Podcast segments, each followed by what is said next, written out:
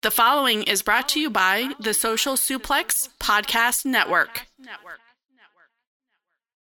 Hey, what's up? This is Jeff Cobb, and you're listening to Keep It a Strong Style. Yo, this is Rich Latta from One Nation Radio. This is brought to you by the Social Suplex Podcast Network. We present to you the Ace of Podcasts, keeping it strong style. Let's go. It's the Ace of Podcasts, keeping it strong style. Covering New Japan, they ready to hold it down. Jeremy Donovan and the young boy Josh. Come and hit a job out in all the frauds. From the Tokyo Dome over to the G1. Social Suplex is the network where we can get it done. I'ma chill and let them have it, cause this is just an intro. Keeping the strong style, six stars from the get go, boy. Yeah, from Tampa Bay to the Tokyo Dome, this is Keeping It Strong Style with your hosts, Jeremy Donovan and the young boy Joshua Smith. And thank you for listening. Welcome to Keeping It Strong Style, the ASA podcast on the Social Suplex Podcast Network. Jeremy Donovan here with the young boy Josh Smith and Karen Peterson. On today's show, we'll review nights 14 through 18 of G1 Climax 32 and cover all latest news in the world of New Japan Pro Wrestling. You can support our show by subscribing and following the Social Suplex Podcast Network or Keeping a Strong Style on the podcast app of your choice and leaving a rating and review. You can also get all the podcasts over at socialsuplex.com. Check out our Pro Wrestling Tees store, prowrestlingtees.com slash social suplex. That's where you can get your official Keeping It Strong style t-shirt. If you enjoy this podcast, please consider making a one-time or monthly donation by visiting socialsuplex.com slash donate and clicking on the donate button under the Keeping It Strong style logo. This week's episode is brought to you by the NJPW EXT, the only browser extension for NJPWWorld.com. With features like dark mode, improved translations and layouts, custom and shared playlists, synchronized viewing parties, and much, much more. It takes NJPW World to the next level. You can visit njpwext.us today for details. Karen, young boy, how's it going? Listen, I'm very glad that Karen's here, but more importantly, Jeremy is back. Okay, this is momentous. I'm like it was back. cool having Samson here. it was I'm cool. better You did a great ever. job. I appreciate it, but like, I don't ever want to have to do one of these without Jeremy. Like, I had to like put together a rundown. I had to interact with people on the internet. This was just way too much for me. I had to watch wrestling and record a show. Like, it's too much, man. Yeah, big shout out to a friend of the show, Chris Samsa, for filling in for me last week, and the, the recording done, the editing, getting it all uploaded onto the Red Circle out for all you listeners to, to hear, keeping a strong style, making sure we don't miss a week because we've been going every week for the last five or six years now. Haven't missed one week yet. So shout out to Boom. the stat man, Chris Samsa. Yeah. Yeah, definitely. Like they were shouting him out over the air, and I was like, they, we need to start being like keeping it strong style's own Chris Sampson. Exactly. Um, before we move, I was well, I like- was gonna say before we move on, I know we got a lot to cover, but what is new in the world of Karen? Uh, just because I listened to you on JCast and like Damon learned more about you than we have ever learned about you on this show, so I feel like we need to have like at least a, a little time dedicated to what's going on in the world of Karen right now.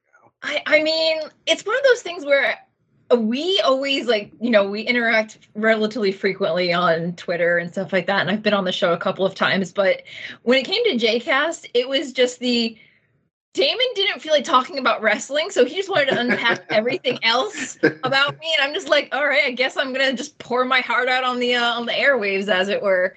Uh, things that are going on in the world of Karen right now. I was before we got started. I just told Jeremy I am just booked my airplane ticket for the UK at the end of September.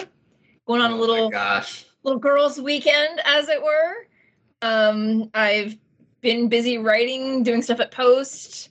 Uh, for those who enjoy Game of Thrones, I will be doing a weekly recap. I'm not calling it a podcast because it's only going to be during the entirety of House of Dragon, but I am going to be surprisingly interviewing and discussing House of Dragon with a lot of other wrestling content creators. Mhm. dog's healthy, house is good, life is good. I mean, I got no really no real big complaints. Just building my teeny tiny empire.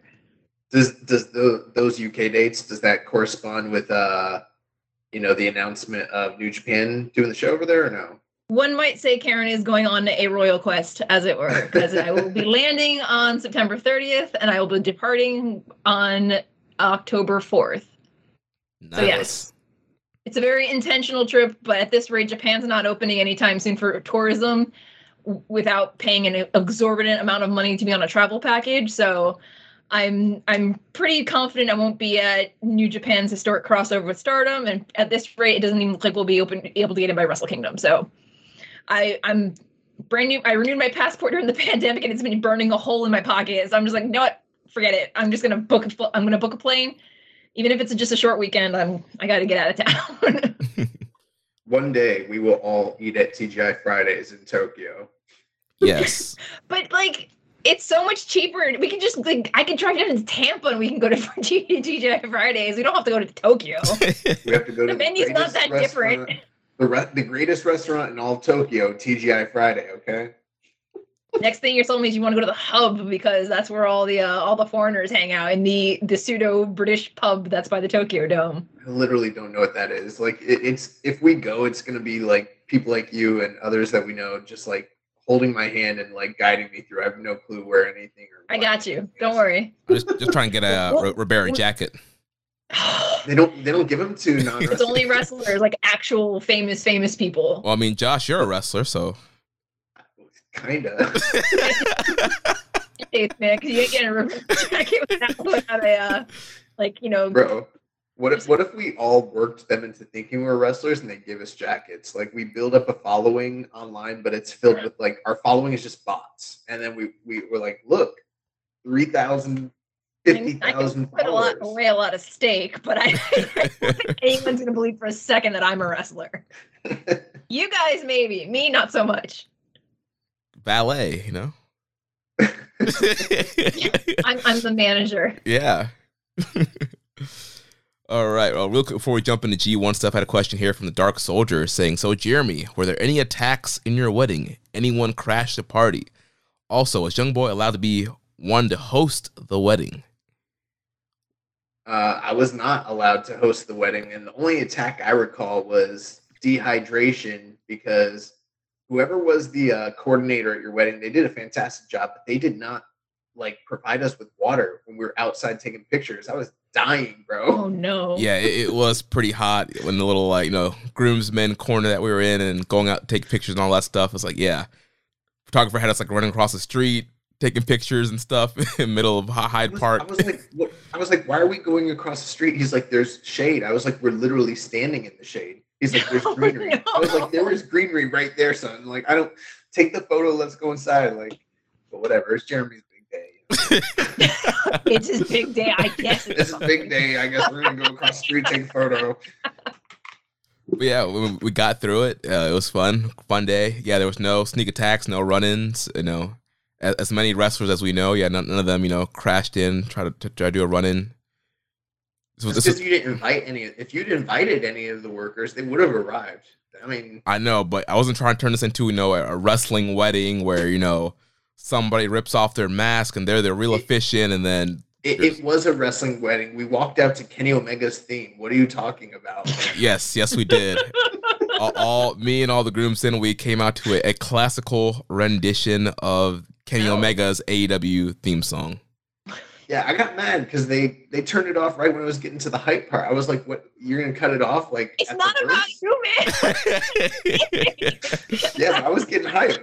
I was like, "Are you ready to go? Are you ready?" I messed, I messed it up. oh man. Yeah, lots of fun. There's definitely some uh, you know wrestling references th- throughout the throughout What- the day. One other thing about the questions, I, I noticed that on Reddit, the guy that keeps asking about Aaron Henare's workout routine asked the same question. Like I literally provided that answer last week. I I went out of my comfort zone and got the workout routine from Aaron Hanari. If that guy asks a question again about that, ban him from the show. I don't know how you do that, but he's not allowed to listen anymore. I think you just like not answer his, read his question on air. I you Well- can't ban people from the internet. Well, that's why I, I, did. I did not copy the question over this week. Also, I, I listened last week, and yeah, Josh, you did an excellent job. You reached out to Henare on the gram, you slid in his DMs, and Henare was so grateful to give you his, his full workout, his you know his bulking and non-bulking and week off, week on cycle thing. Did I understand it? No. No. Could I like articulate exactly what it is? Not quite, but he gave it to us.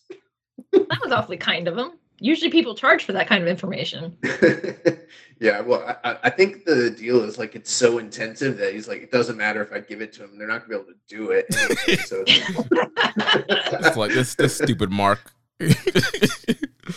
oh man. oh man, Well, uh, let's jump into G1 Climax. We are at the tail end of the tournament. By the time most of you are listening to this, it will you'll probably already know who's going into the finals. We're recording here on Tuesday night. We just saw the final night of block action. So we're gonna start off. We're gonna talk about the standings where we left off last week, and then we'll run through the results of last week's action, and then talk about how everything shaked out on today's show, where the, the block standings are, and kind of give our overall thoughts on some of the guys, and then we'll kind of give our predictions for the semifinals and the finals coming up here in the next couple days. Um, so last week we left off with the A block with Jonah with six points with two more matches. Okada also had six points with two more matches. Jeff Cobb had four points with two matches left. Bad luck, Bad luck Fale had uh, four points. He had one match left. Lance Archer four points with two matches left. Filthy Tom Lawlor with four points, two matches left, and Toru Yano with two points, and he was done. He was eliminated from the tournament. Young boy, want to take us through the B block? Yep. So we have uh, Jay White was leading the block. He had two more matches to go. Tama Tonga was uh, behind him with four points. Three more matches. Sanada had four points, was eliminated. Taichi had four points, three more matches. And then Chase Owens had four points. O-Khan had two points, and Tomohiro Ishii had two points. And they were all effectively eliminated as of last week's recording. Then from the C block, we had the ace, Hiroshi Tanahashi, with six points. Zack Sabre Jr.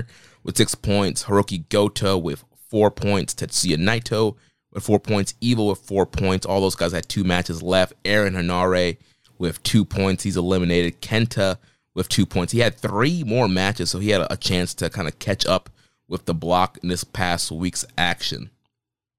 Nice. And then uh, rounding out the D block, we had Dave Finlay leading with six points, Shingo Takagi with four points, Will Ospreay four points, Yujiro Takahashi with four points. All those guys had two more matches to go. Yoshihashi had four points with three more matches.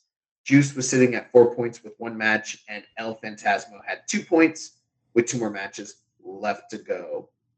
So that brings us in the results from this coming week. So starting off from night 14th, August 9th, we had Yujiro Takahashi defeating Yoshihashi in the D block, 13 minutes 12 seconds.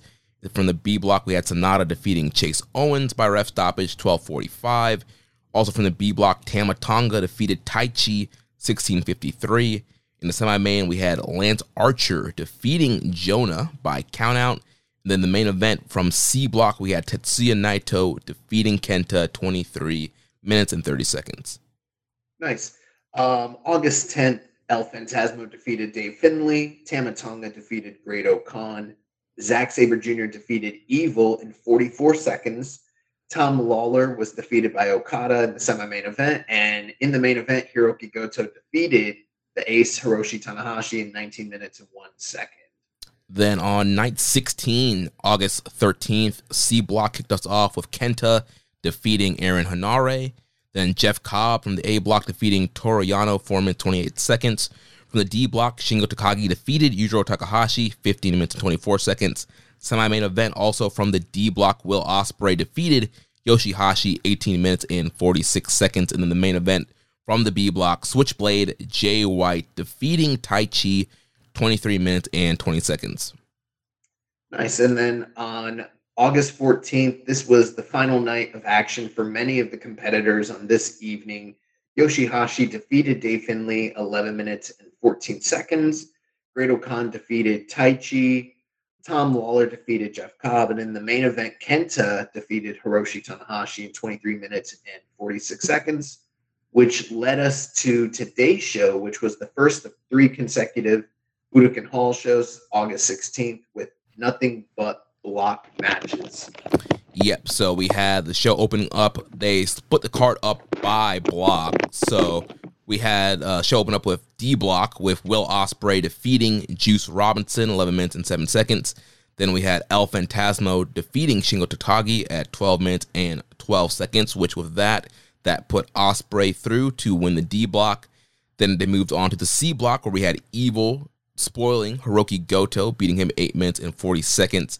And then Tetsuya Naito beating Zack Sabre Jr. 1 minute 58 second quick uh, flash pin here for Tetsuya Naito to take the C block, meaning we get Naito and Ospreay in one of the semifinals. Then from the B block, we had Tomohiro Ishii and Sanada wrestling for Pride, and so Stone Pitbull was able to defeat Sanada 12 minutes 35 seconds. And then Tama Tonga with possibly the biggest win of his career to date, defeating the current IWGP World Heavyweight Champion Switchblade Jay White to win the B block and advance to semifinals.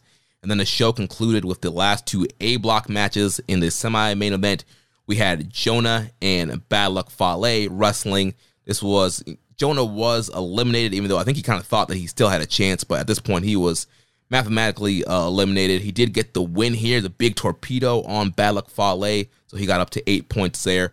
And then the big main event, the Rainmaker Kazuchika Okada defeated the Murder Hawk Monster Lance Archer 12 minutes 43 seconds for Okada to clinch the A block, which will lead to a big rematch that we saw in last year's G1 with Okada and Tama Tonga.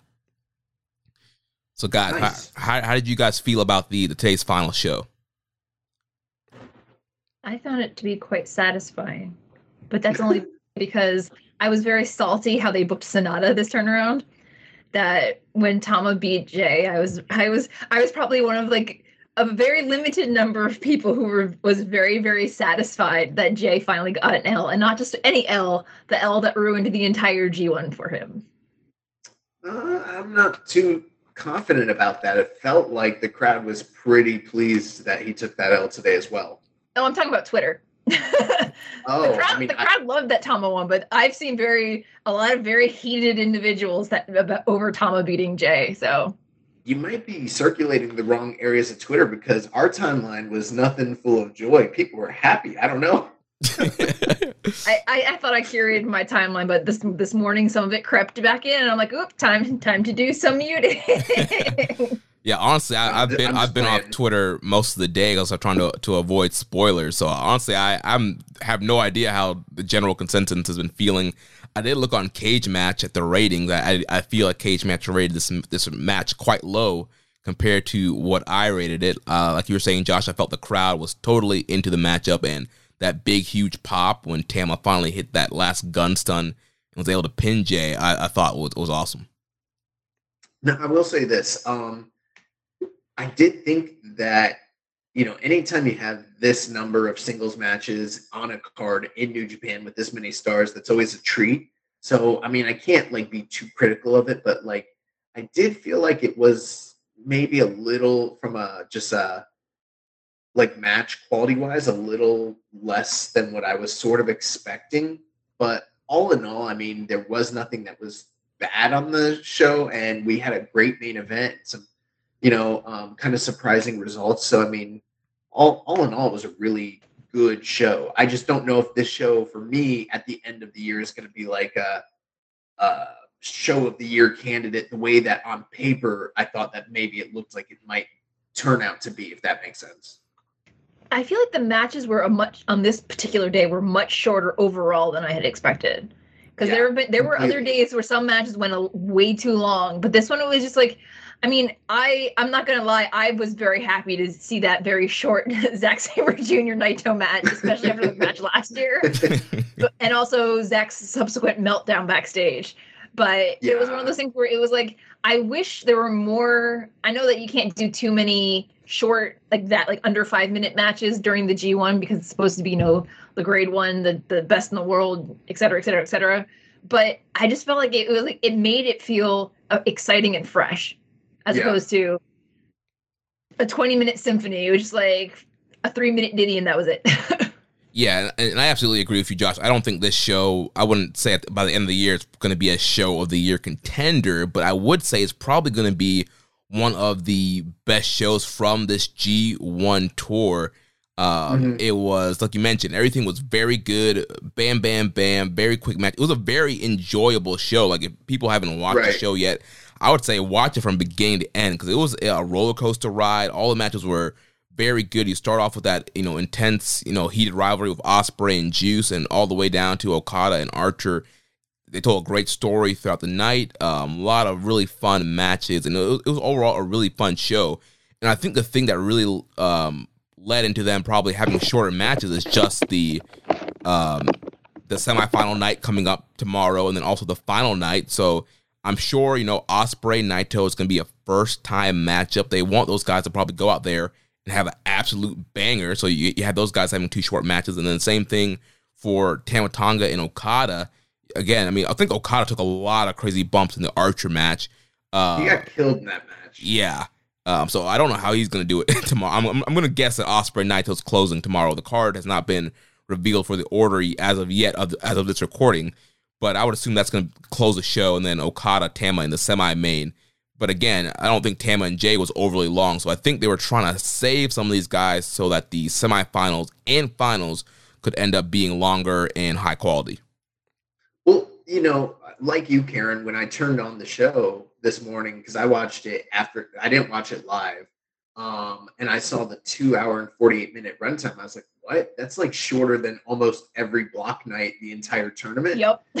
So for me, if there was one night where I would have maybe maybe like entertained the idea of slightly longer matches, not all of them. I was glad that they had some matches that were like wham bam, you know, but um, this might have been that night.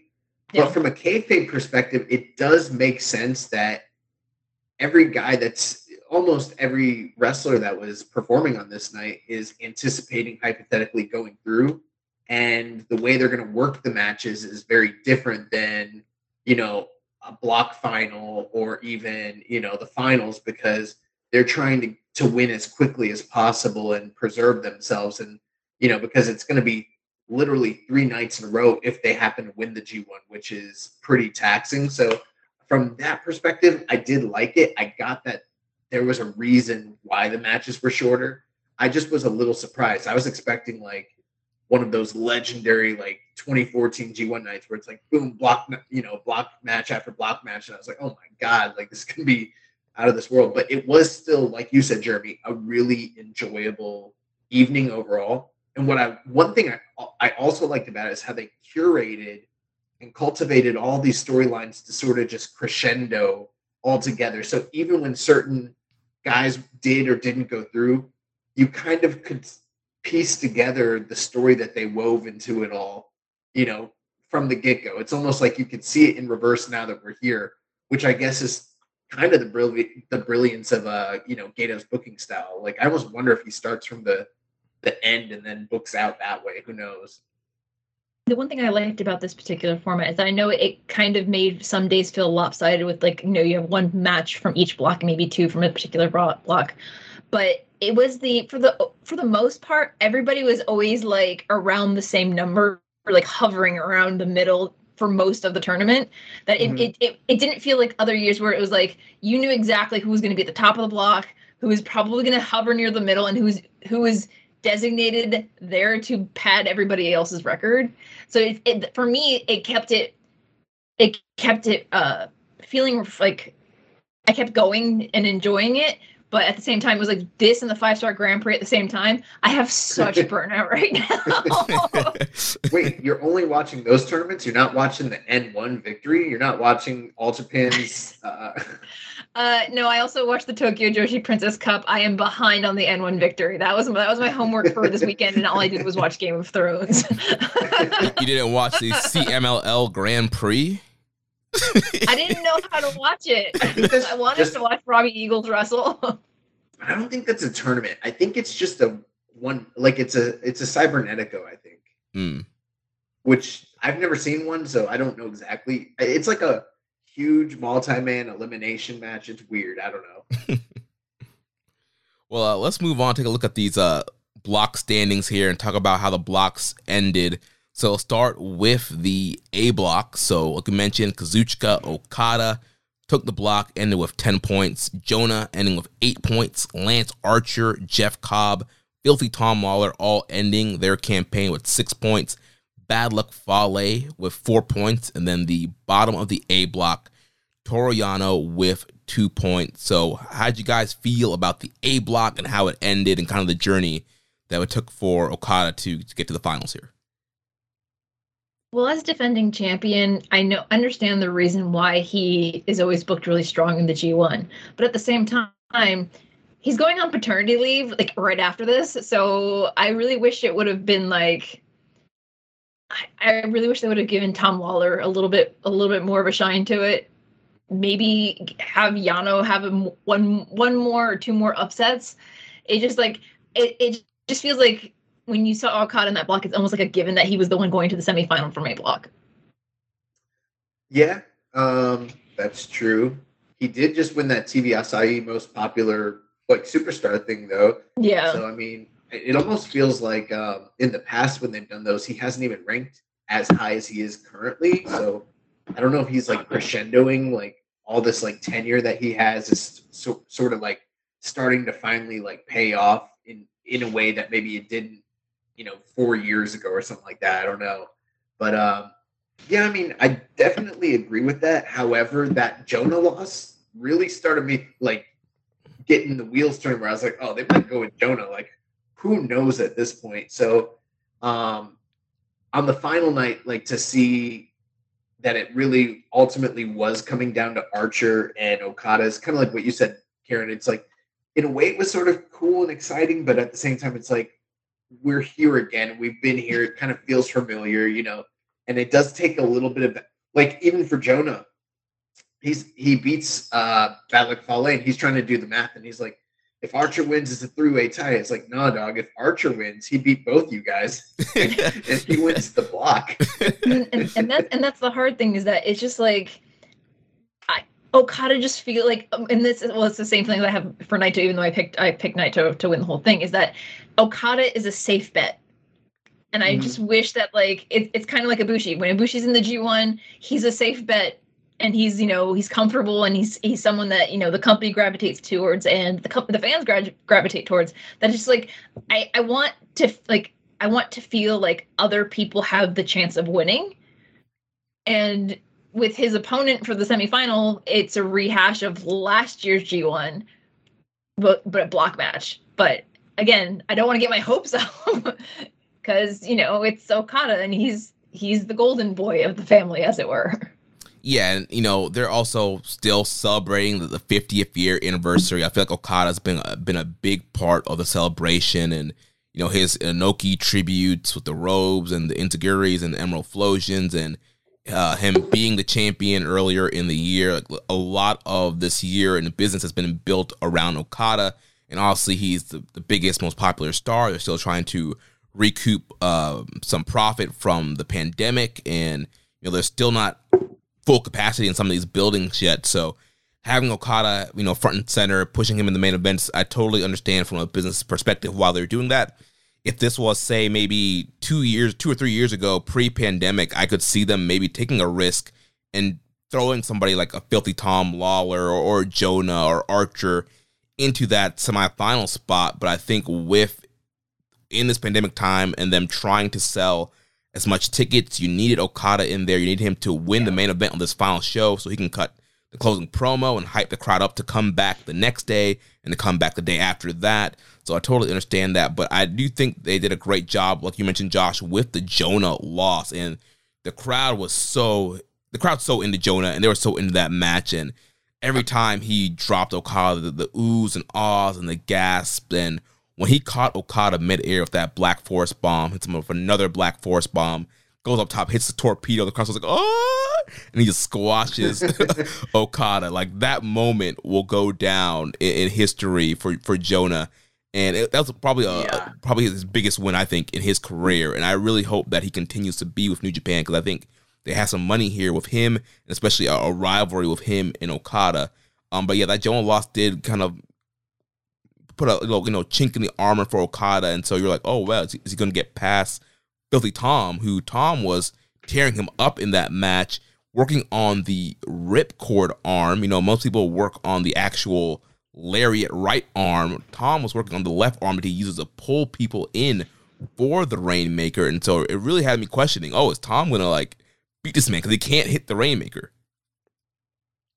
Well, you know, one thing too is um I think it's highly likely Okada is going to win his um the the what do we call, what is the semifinals? I think he's winning the semifinals. He's going into the finals, and I think he's going to lose.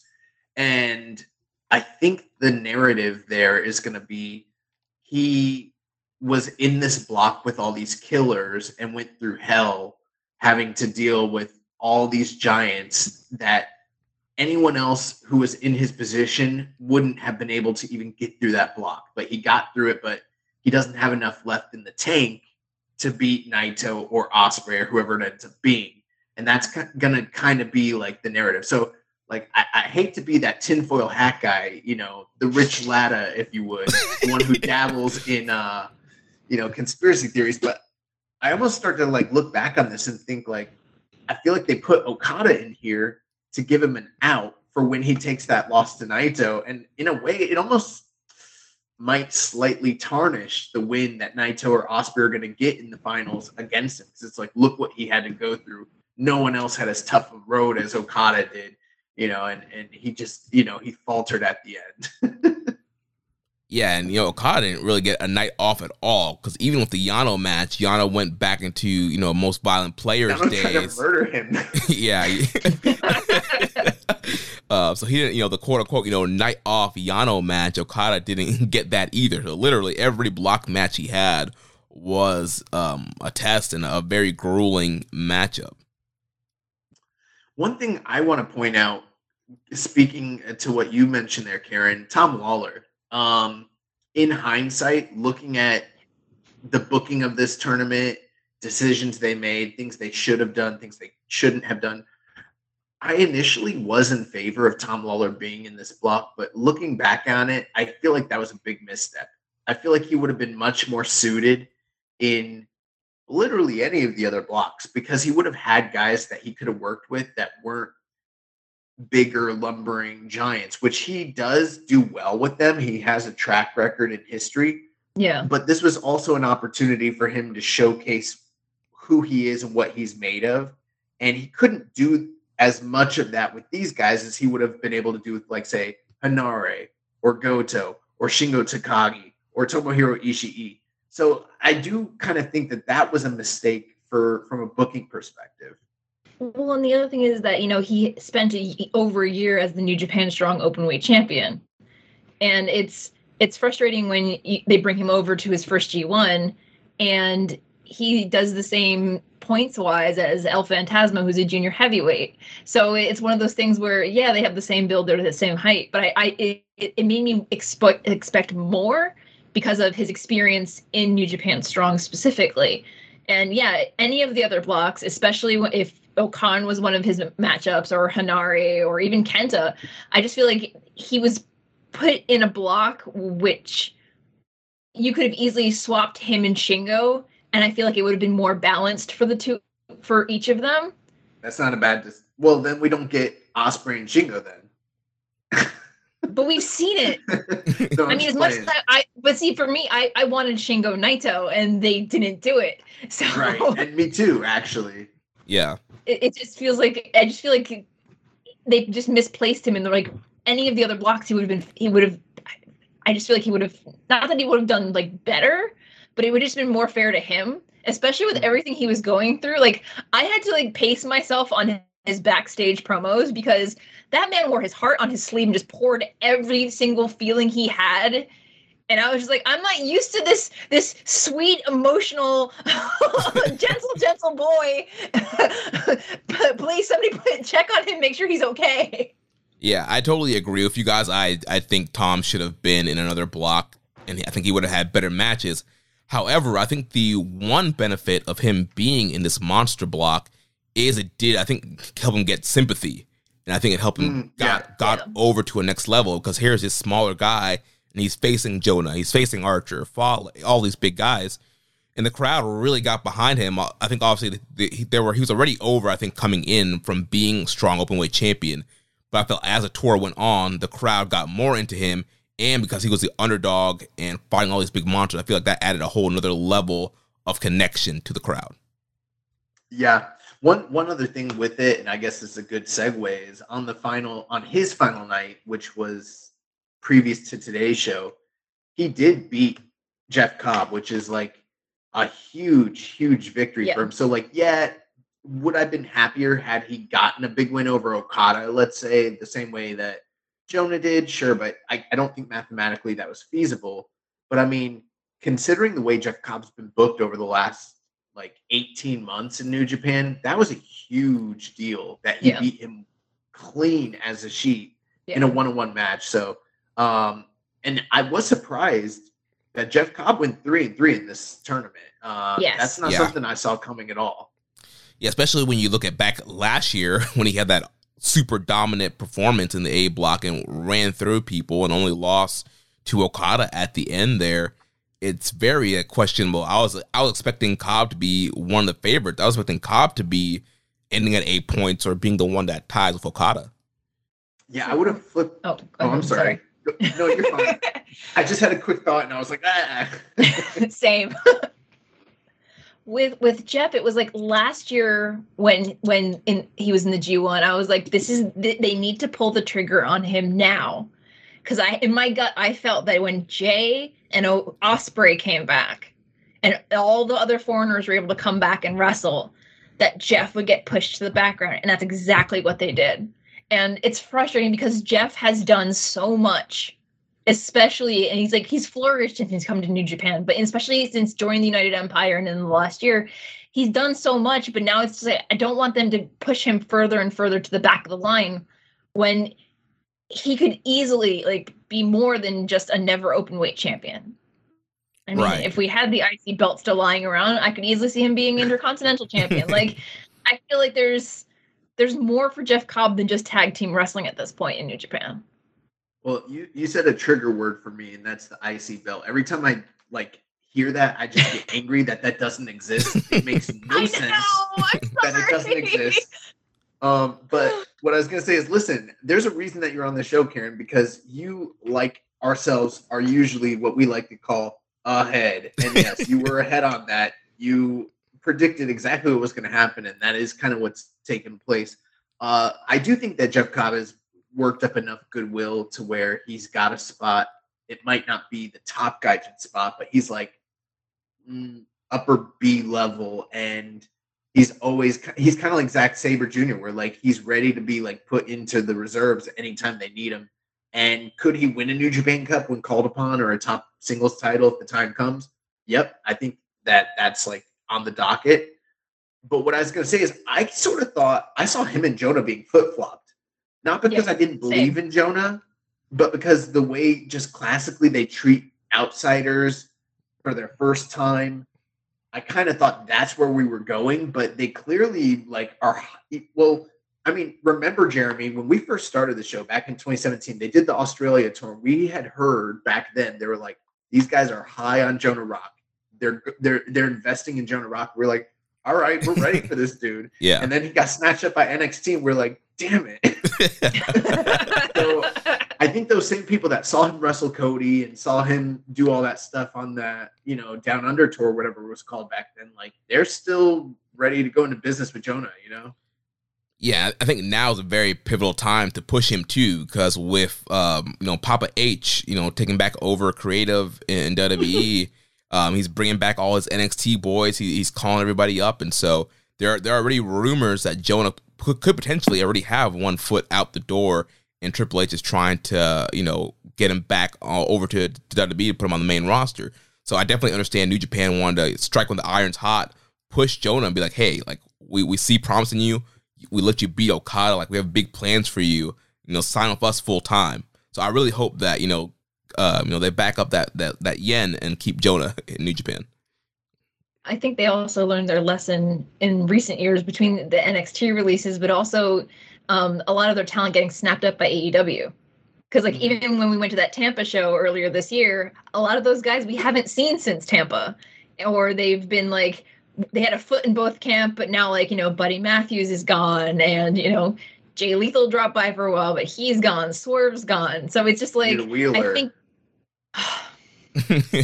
I was just glad that he, Yuta was in Super Juniors, but it's one of those things where it's like they keep getting the rug yanked out from underneath them because they're not mm-hmm. locking people in, and I, I, I, I mean that's probably by design because the you know the, you want them to be able to work as much of the American Indies as possible, especially if you can't give them that full time contract.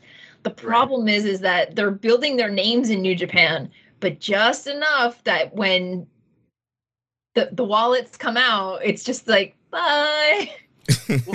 That's true. I also don't know. I mean, I- guess I'm not like the. I'm not going to defend New Japan's practices because are there talented people that have slipped through the cracks? Sure. Yeah. But I also got to wonder how many slots in Japan there actually are for these types of talents that they Yeah. really intend to bring over.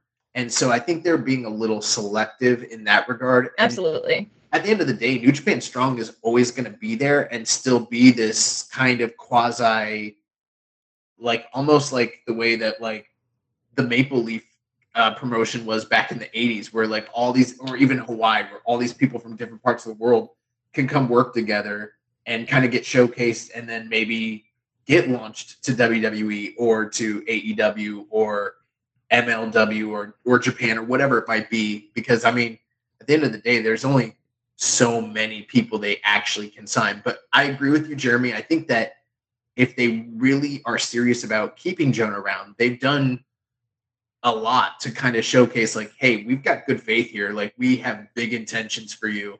And I mean, like, yeah, that like I can't remember the last time someone just like murked Okada like that. Like, it's so crazy. Yeah, and he, he, has, he has his own stable. They brought back TMDK. He's got, you know, Shane Haste, Mikey Nichols, and Bad Dude Tito. He was undefeated on Strong last year. This big win over Okada. Second place in the A block in his first G1. Like, they're, they're giving this guy so much right now. One last thing um, on this block for me. Um, I mean, I don't have much to say about Arch or about Fale and Yano because they did exactly what I expected out of them. But as far as Archer goes, um, I thought he had a good, a really good tournament, but this didn't feel like the transcendent Archer that we saw in that 2019 G1.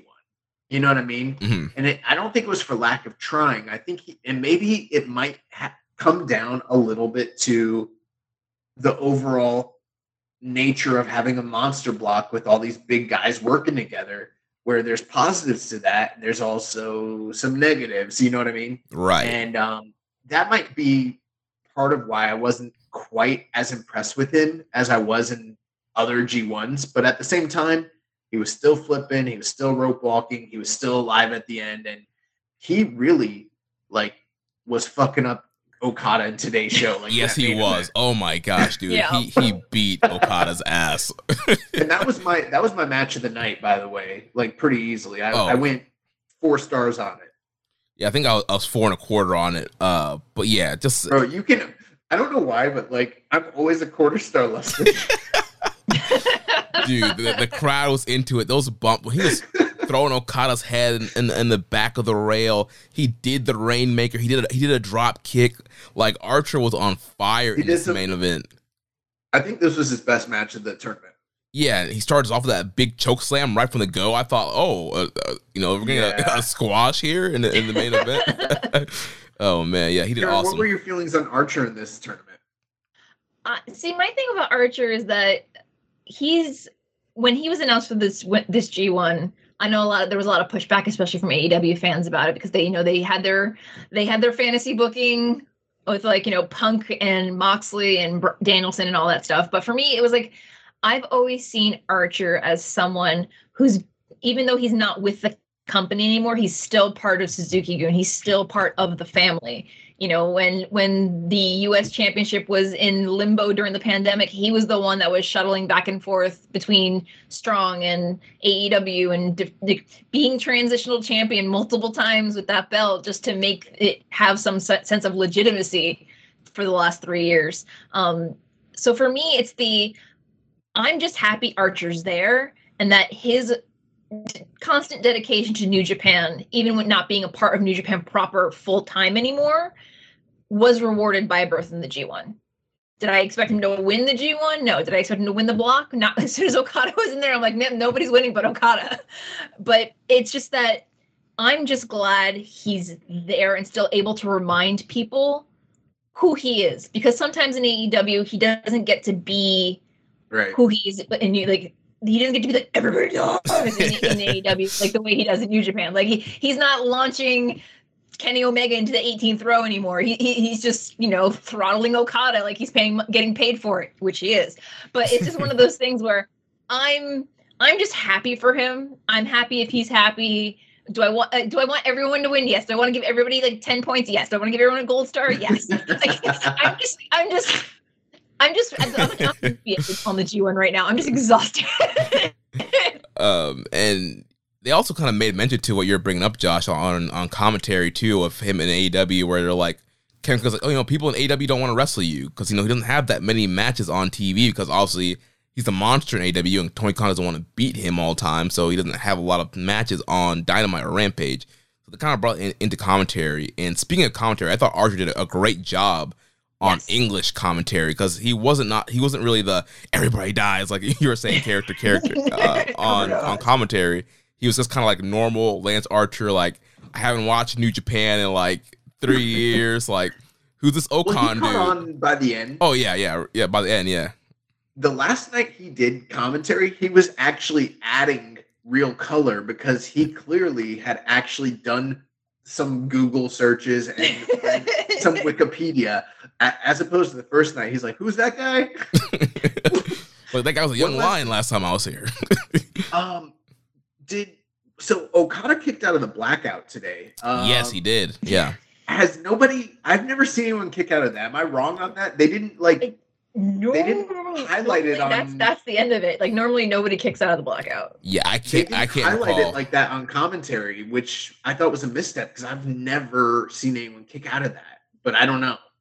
It's also the the building that they're in, like the Budokan, like most of the buildings in Japan. in August, they're abysmally humid and hot and uncomfortable. Yeah. So I'm sure on top of trying to you know, do their normal jobs, they're just like sweating like they're paid for it and very unhappy about it. So it's just one of those things where it's like, would, would I have liked more em- emphasis on it? Sure. But you know what? I, I've been in Japan in August and I hate it just as much as they do. well, Kevin Kelly was on uh, Observer and he's like, Yeah, I've been wearing shirts every night, but those last three Budokan nights, I'm going to wear a suit. And I'm like, I don't know, man. Good luck, man. yeah, Jay White, you know, had a heat stroke symptoms last weekend. Yeah, okay. or so um, so he says, or the company well, says. Well, if you if you want a, a heart-filled Karen story, heat stroke in Japan is no joke. I actually collapsed in class mid-sentence because it has to be a certain temperature before they turn the air conditioning on in most buildings. Oh my god. So so Jay getting, like, you know, he, they're playing it off like he's like, no, I just need a couple of nights off. No, he probably really, really had it and was like, they're like, no, we need to keep our, you know, our top champion not in the hospital, especially after you know juicing his appendicitis. Whether that was real or not, whatever, but that's neither here nor there. But it's it's just it's a the really, really big thing. The reports were that he didn't actually have like heat stroke symptoms. It was more like he had a cold, but they were like taking all the you necessary know, precautions. Right. One last thing before we move to B block um, about the commentary. Uh, Tom Lawlor did great. Archer did great. Yes. All those guys were awesome. But I got to tell you, on that second last night, I got a new favorite English wrestler commentator, and his name is Jonah. Jonah, yes. Jonah, a, Jonah is a plus on the commentary. Bro, he was perfect, dude. Like he he had all like the witty comebacks. He had the yep. you know the breakdown of moves. He had the story. Like he he was perfect. Man, fuck all that. His voice is just so sultry. oh so yeah. He's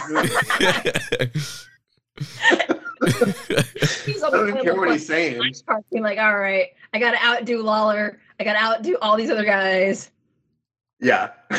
Yeah, he was he was great. He was excellent. Oh man. All right. Well, let's move on to the B block now. So, like we mentioned, top of the block, Tama Tonga wins the block with 10 points, tying with Switchblade Jay White also with 10 points, with Tama's winning at the tiebreaker over Jay. Then with six points, we had the Cold Skull Sanada. And then coming in at the bottom of the block here, all these guys ending with four points. Taichi, Chase Owens, Great O-Khan, and Tomohiro Ishii. This is the one block that's a little different than what you had mentioned that you liked about the tournament, Karen, where you said, you know, everyone, you know, kind of did better than maybe, you know, it afforded certain people to to you know be in that six to eight point range. that Yeah, might yeah. Not normally be there, but the B block seemed to be the one block where Gedo was like, nope, we're doing a two man race. It's going to be very apparent. You're Yeah. see it for most of the tournament. And even last week with five nights to go, me and Chris, when we were doing our show, is like it's gonna come down to Tama and Jay. And these guys are pretty much gonna be almost undefeated going Yeah. into that match. And that's exactly how it unfolded. Jay White. Now, I gotta tell you, Jeremy, you were wrong. you were trying to be ahead, and you said that Jay White was gonna win the block undefeated, and so did Chris Amsa both y'all suck it. You guys were wrong. he lost, and he lost to my man Tama Tonga. I, I was close though. The Bullet Club. I was close. You guys were close. My, Um, my one last- prediction was that it was going to be Tama was going to ruin it for Jay. I, I had a feeling Jay wasn't going to drop many losses, but as soon as they were announced the same block there, and they were announced on the last night of block competition, Right. there was only one L, and it was going to be the L of all L's that he gets served. The L O L. well Um, done. You know, the thing is, and I'll kick it over to you guys. Years and years and years ago, when we first started the show, me and Jeremy, we kept doing this dance with Tama Tonga where we'd watch him and we'd be like, he is incredible. He needs to go on a singles run. And then he'd go into a G1 and he would screw off and he would embarrass us. And we'd be like, never again. And then he'd go back to the tag ranks and we'd be like, why is he so great? He needs to get a push. And then they'd give him a little push and he would squander it. And I don't know if it was just due to the nature of his character or the way they were like slotting him. But then we'd be like, fuck all that. He's fucking off in this G1. We're done. We're done. But we were ahead. Five years ago, when we said that this dude needed to be a superstar, it turns out we were right. This man is, bro, he is incredible. And like, I'm so happy that, like, if there was any sort of surprise that came out of this tournament, this block, it's that Tama Tonga won the block. That's incredible. I think for me, when it comes to Tama, because you know, uh, you know, I, I don't, I may, um, some people may say I'm a little bit of bias because of my, you know, participation on the Tama's Island podcast, but this was the the this current iteration of Tama Tonga is the one that I've waited for. It was, you know, st- it started last summer with him beating Okada in the G1 when he decided, you know, even then when he was a bad guy, that he was going to get his proverbial, you know what, together and start focusing on himself as a singles wrestler. Uh, the only thing that kind of sabotaged that or felt like kind of a hiccup coming into this G1 was them putting the never open weight belt on him and then having him Mm. immediately lose it to Carl Anderson. yeah. Like I felt like who, whomever I don't even remember who he beat. For, he beat Ishii for the belt. No, evil. Evil Right? I think yeah, I think it was evil. was it evil? Oh God, it's been so long. Yeah, it but but my thing is that had this had they held off on that and put him in a block. I mean, he's in a block with Jay, but I mean, put him in a block where it would have been like Ospreay as the U.S. champion or whomever as the never open champion, and then you know maybe he doesn't win the G1, but he gets that title shot and he wins that first singles title. I felt like I would have been a little more not happy for him, but like I I don't feel like they like faltered out of the gate with him with that transitional championship, if that makes any sense. Yeah, it seems like there was so much momentum coming off the never title win. It's like, all right, we're Yeah. finally here because they had gotten so much heat on Tama and Tangaloa and Jado in the build of that never title match. I was like, all right, finally some comeuppance. He has a belt. Now we're off to the races. And then, yeah, then you mentioned the Carl Anderson loses to Carl Anderson, drops the belt to him. and it's like, oh, we're kind of we're kind of backtracking. And, and where is Carl, by the way? Who's that? He's an impact. Is he a wrestler in New Japan? yeah, but that title loss is back in May. It's August now. It's been three months. Yeah. Like, Like, are, are, is, are we going to have a rematch, or someone is going to defend either tomorrow or the next day? Like, I don't understand. I don't understand why they shelved that title when you know Goto and Yoshihashi are in the tournament with their their never six man. Ospreay's Not only has he not like been around, but it's he doesn't even like post anything company related on any level, like Yeah. via social media. I don't listen to his podcast, but like I don't imagine he's like, check out this week on New Japan Strong, strong open. You, usually, uh, usually Rocky's the one who does that because Rocky's the office guy on the podcast. okay, and then, and then like Carl's like, yeah, I, I work for them sometimes. But, but that's the thing is that it's like you know they they they set him up for success, but then they yanked the carpet right out from underneath him right after he got the championship. So it's like, I mean, I am glad that they're finally giving him this push and giving him this opportunity, especially now that you know Loa is on the shelf with his knee. It's just one of those things where it's just like I I want the best for him, and I want it to be more than just keeping Jay from advancing to winning the G one. yeah. I mean, I need more after after the next two days. Yeah, I, I would think with this big win over Jay that he's in line for a fall uh, title match, whether that happens on on the Burning Spirit tour in September or they do it King of Pro Wrestling in October. I definitely think he's going to get one of those uh, fall defenses. I think that that'll be a huge moment for him, and I think also with Tangaloa being injured, I think that kind of puts Tama out of World Tag League. So it might be a great opportunity to do a lot more single stuff of him in the fall and really get him hyped up and revved up for something big at Wrestle Kingdom. what are you talking about? Why why couldn't he be in World Tag League? You you, you Who's want gonna tag with? Jado? you want him and Jado out there, bruh. They dress alike. What are you talking about? I am not trying to watch. It's World Tag League. What I'm not talking trying to watch ten Tama and Jado tag matches versus Kojima and Tenzan. No, It doesn't matter. You're going to. No. What are you talking about? Tama That's- Tama and Jado versus Goto and Yoshihashi. No. Do you think No, that that is if- if unlikely? case, that is super likely to Tama happen. with a young lion. Put like Fujita or, or Oiwa with him. Like just give him a young lion to go hang out with for a few months. Nope, they're gonna give him the master heater, the pin eater, Jado. this is crazy. I don't know why you guys don't see the the vision. Because it, 'cause it ain't a good vision. I used to be nearsighted, man. like we're, we're, we're all wearing glasses on this call, and I I'm not I'm light not trying to see. so I- Mine are blue light blockers too.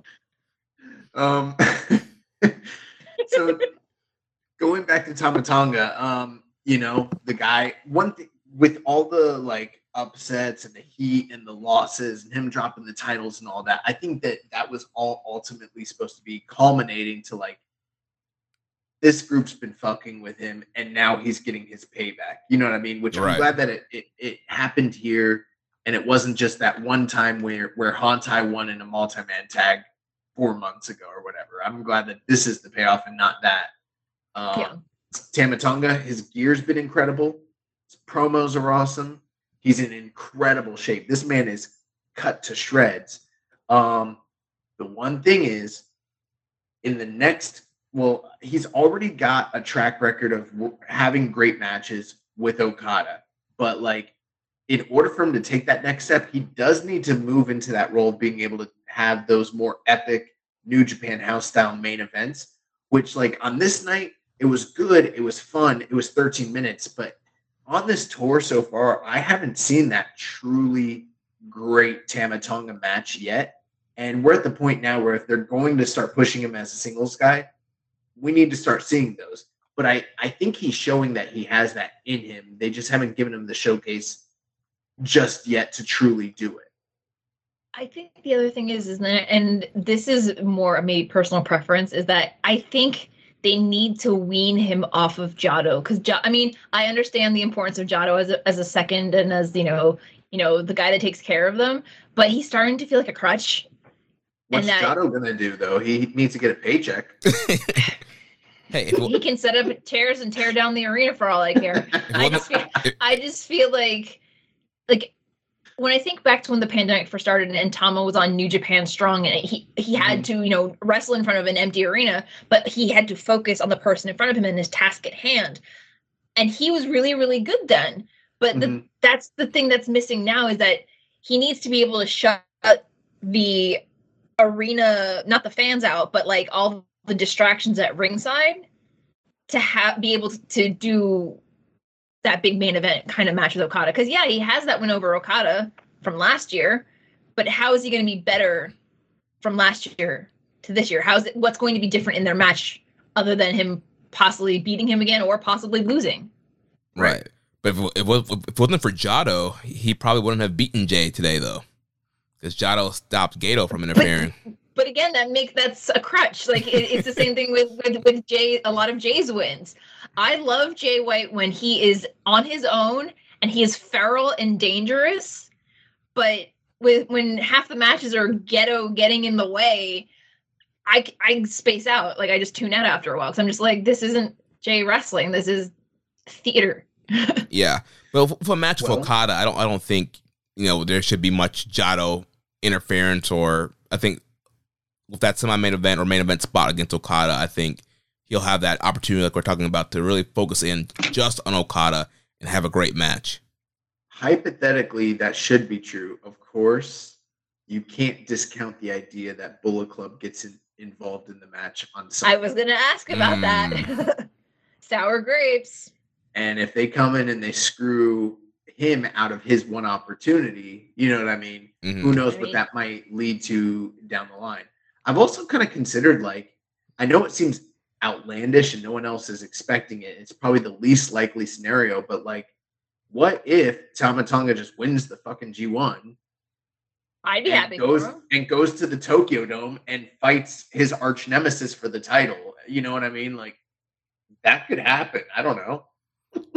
I, again, I, I would lean more towards that in a pre-pandemic time, but with them still trying to, you know, get business back and have big main events, I don't. And tune, Evil won the tune world probably title two the nights at the dome again. Evil won the world title. I don't want to hear this. He Wait, wait, did, but, but- did they ever put him in the main Who event of a did he win dome? it from? I don't remember somebody. Naito. Naito. Oh, okay. Mr. Tokyo Dome himself. that was years ago. I can't remember. but yeah, they, they never put evil. They never put evil in the dome main event though. That's true. So I love Tama, but I don't. I don't think he's quite there yet. Since we're on the discussion of Jay White, I'd like to say about this run. Um, for a lot of people, I think that this format of the G1 maybe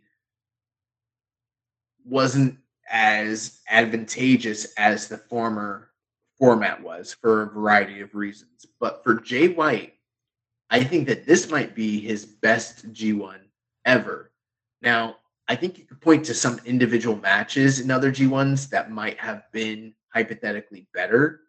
Um, and you might even be able to point to like a cumulative star rating sort of thing and just say, like, oh, in 2020 or 2019, he had a better G1. But what he got an opportunity to do here that he's never had an opportunity to do, to do before is he came in as the world champion. He got to wrestle six dudes and he got to make all of them look like credible threats in six matches and make them look like stars before he put the majority of them down and almost went undefeated in the block, which is kind of what a heel champion's role is supposed to be. And if you think about it, he only had the one title reign. He only had a couple defenses before he dropped it to Okada. He's never had a run with this many singles matches as the champion. In a way, this was kind of a really impressive thing that we saw out of him in this, you know, past couple months. I know that some people wanted him to win the G1 and be the one to pick his challenger. But, you know, it's one of those things like, had Jay come into this G1 without the championship, I would have been like, all right, yep, it's the year of the J1. It's finally happening. But it's one of those things where it's like, again, like you said, he, his previous reign with the, the top belt was very, very short. He's had singles matches, but it's, he really hasn't had many title defenses yet either because Right. he got the belt right before the G1. And you know, will he defend it at the Royal Quest in the UK? Will he defend it on any of the New Japan Strong shows in Vegas or whatever's coming up? We don't know yet.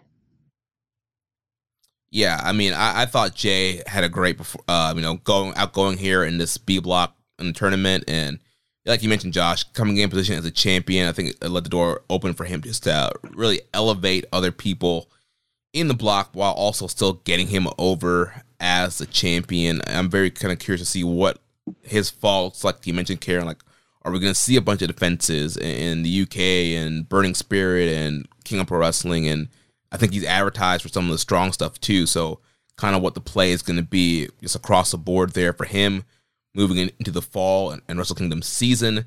Uh, but overall, I think another kind of great, you know, storyteller in the tournament. And I love the story that they're telling too of him being the guy that really fails at the very last night. This is very reminiscent to when Ishii beat him in the last night in, in the G1 and stopped him from going forward. Jay's always getting to the spot where he's right there. All he has to do is win the last match and he blows it. Well, I mean, think about it with Jay White. He's a guy that has cut corners his entire career and has used all these sneaky methods to get to where he's at, even though he's so clearly like one of the most talented wrestlers in the world, right? And that gets him so far. But he's never really walked out of a dome with the title. He's never really had a prolonged period as champion. He always does. He's never won a G1. He's never won a New Japan Cup uh, these are things that sort of still elude him, and I think it's down to the chicken shit way that they sort of portray him to a certain extent.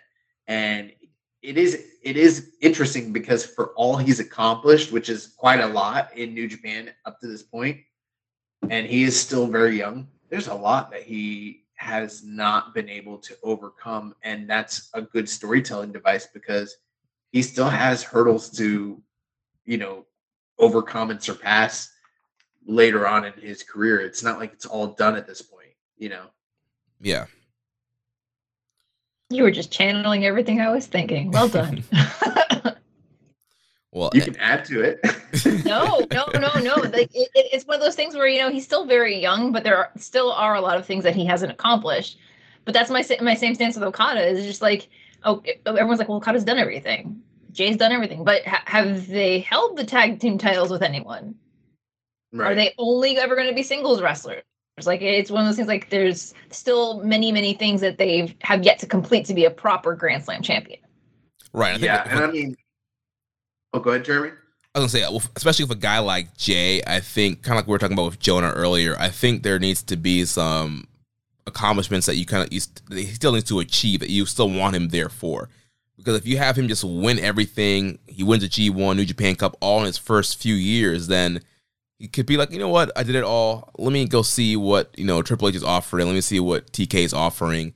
And we already know he, he's a big star here in, in the States, and both companies could utilize Jay White and make him a, a, even a mega star. And so to kind of hold back some stuff from him, I think is a very smart thing and kind of slowly kind of get him to the next level. Well, they need to do the same thing with Ospreay then. Yeah. Wait, what do you mean? They need to hold back some things for him because you know he's he's a multiple best the Super Junior champion. He's a New Japan Cup champion. He's had crucial wins in the G1. He's another one that should he keep going up further and further. Mean, he's held the world championship. He's another one that could easily get snapped up should the right company come along here abroad. That's true, but if you think about it, most of the things that not all, but most of the things that Jay has been unable to accomplish, um, Ospreay's also been unable to accomplish outside of winning the New Japan Cup. I mean, yeah, he's never walked out of a dome as champion, and he's never had a prolonged title reign, and he's never been seen as the top guy in the company on that level, like where the torch has been passed to him. He's never won a G1. So I mean, there are still things for both of those guys. And it is an interesting it is interesting that you bring them both up because they are sort of the 1A, 1B of New Japan Gaijins, kind of filling that void that Kenny Omega left behind. And a lot of people are wondering who is going to step up into that role and be like the guy And as of yet, I mean, there really hasn't been anybody. I, I would almost maybe argue to a certain extent that uh, Jay has kind of fulfilled that role a little bit more, but they're kind of I like they have they kind of have parallel uh like careers where they're sort of like rivals almost, even though it's not It's- like mentioned ex- explicitly in the like kayfabe of the company. It's kind of like they just took like what Kenny Omega was and split it in half. You have like the Mm. baby face popular super duper flippy do whoop de doo dude, and that's Ospreay. And then you have the heel, the the the, the you know the catalyst of pro wrestling, the one that everyone's talking about, the one that shoots off his mouth. That's all. That's uh Jay White, and they've run parallel to each other, even though they're you know they've traded t- different title wins, different placements on the card. They they've been like two parts of the same the same item. I was almost gonna say that, but I didn't want to like I didn't want to say that, but that is what I was thinking. So so it sounds like we, we need Jay and Will to do a fusion fusion dance is what we're, what we're saying here. Um, it- I do think it's interesting though. Like I mentioned earlier, this block is pretty much a story. It was a two man race, and almost everybody was like eliminated fairly quickly. The ones who were still alive last week got eliminated in short order just by losing to Jay White. Um, so I mean, you had a lot of talented guys in this block who had a lot of good matches, but just really weren't in play all throughout the tournament. You know, your Sanadas, your Taichi's, Great O-Khan, Ishii. Um, one thing too, I didn't see this, but apparently Taichi cut some sort of promo on the last night after he lost, where someone from another circle is like, "You need to see that promo. Like, tell me what you think about it." So I don't know if like it was a disheartening. I mean, did you guys catch that? I don't know. No, I, I did I'm not. I'm behind on backstage comments, but I'll check check it out after. Yeah, I haven't had a chance to look at it, but they were like they Did he break with they- Abe Miho again? Because he always does that when he starts losing.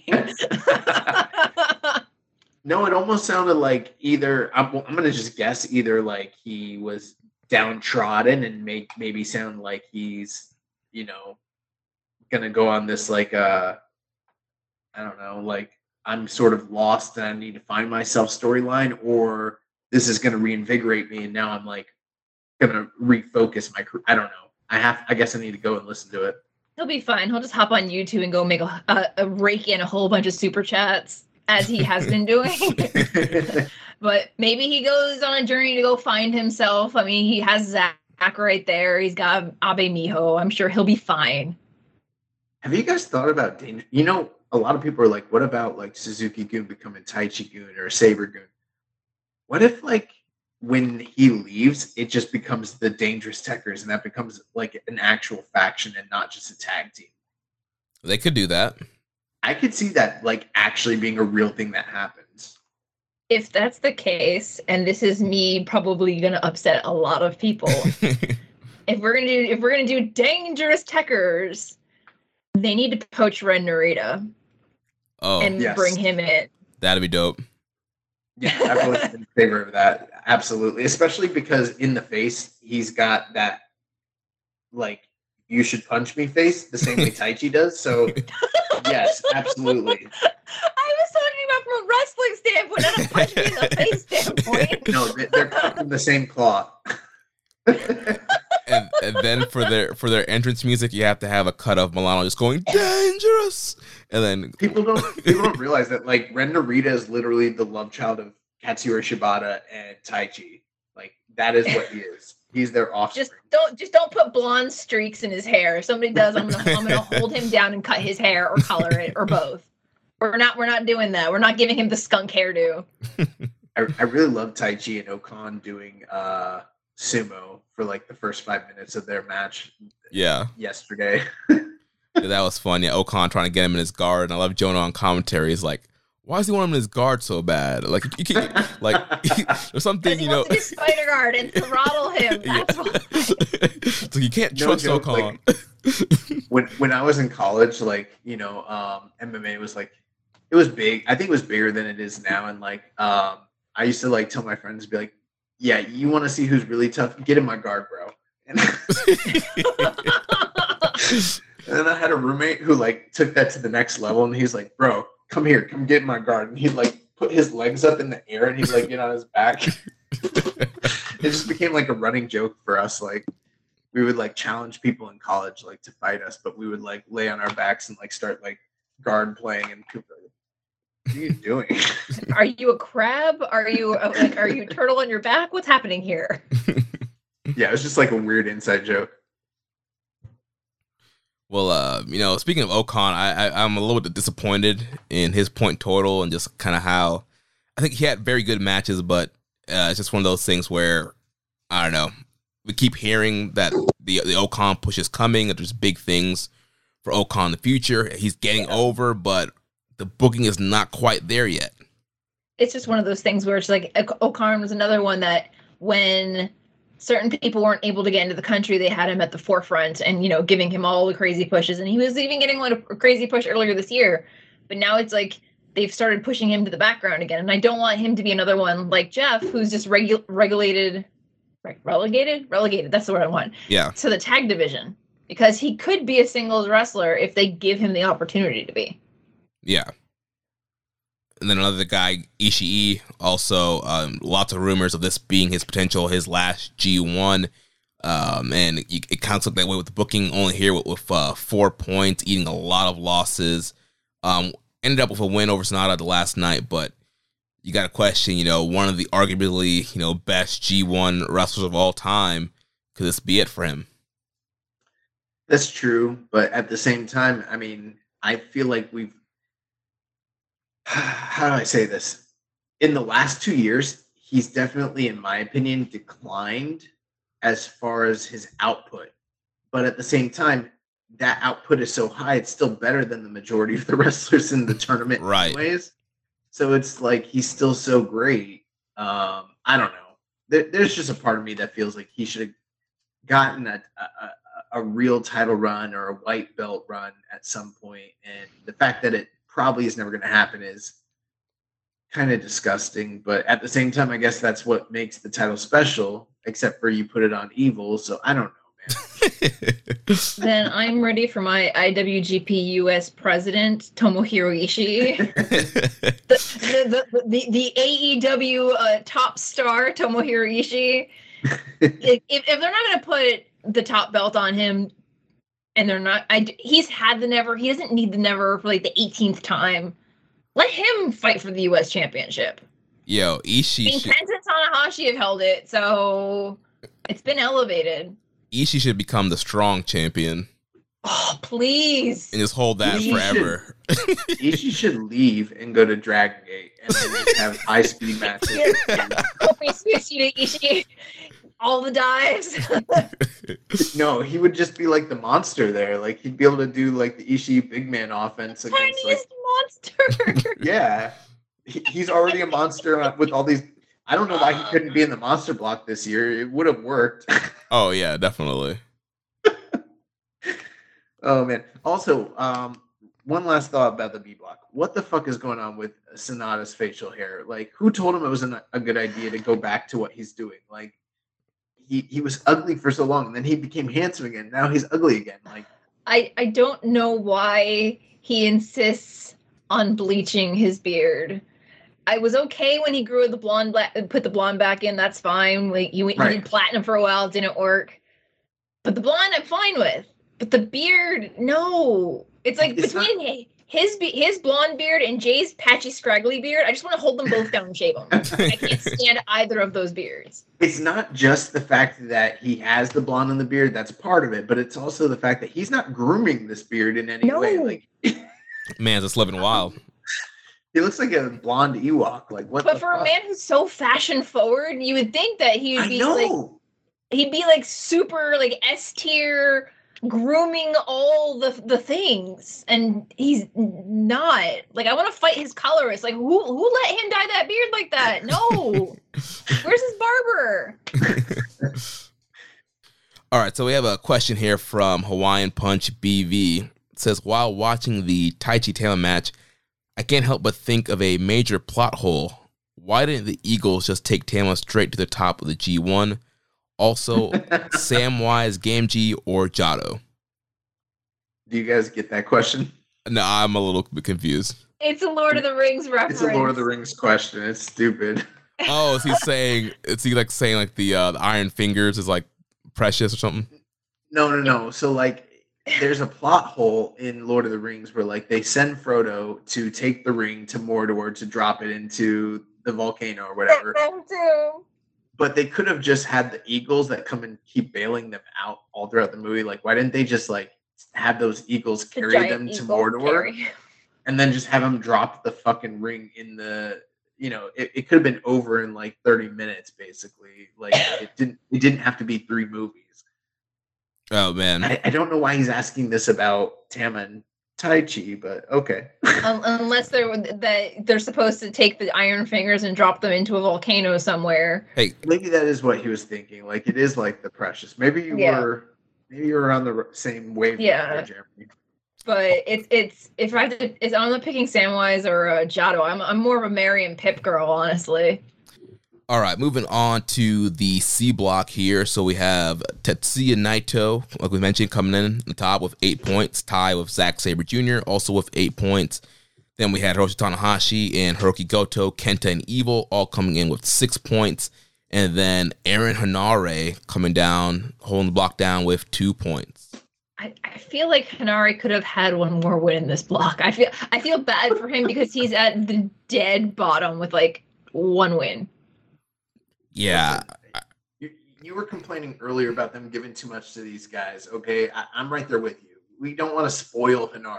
We we need to set some boundaries for him. Okay, he gets one It's win. been six years, man. Like he, he's waited. He's done his time. No, no, six years. He gets one win in the G1. Next year, I don't know. Maybe he'll get two. I don't know. We'll see.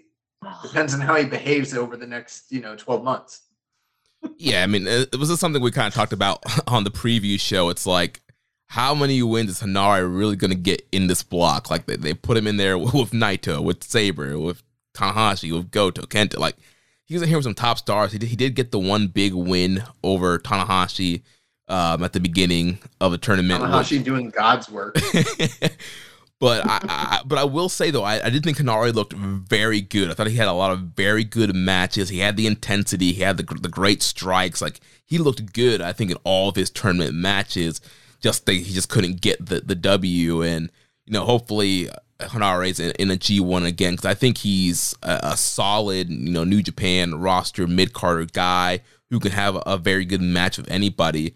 And I think, you know, we've waited so long to see him kind of break out. Um, you know, I know there's been injuries, there's been pandemics, but I think he's finally kind of really hit the cusp of what he's going to be in New Japan with the gimmick, with his wrestling style. So I really want to see more of him in the future in, in roles like this.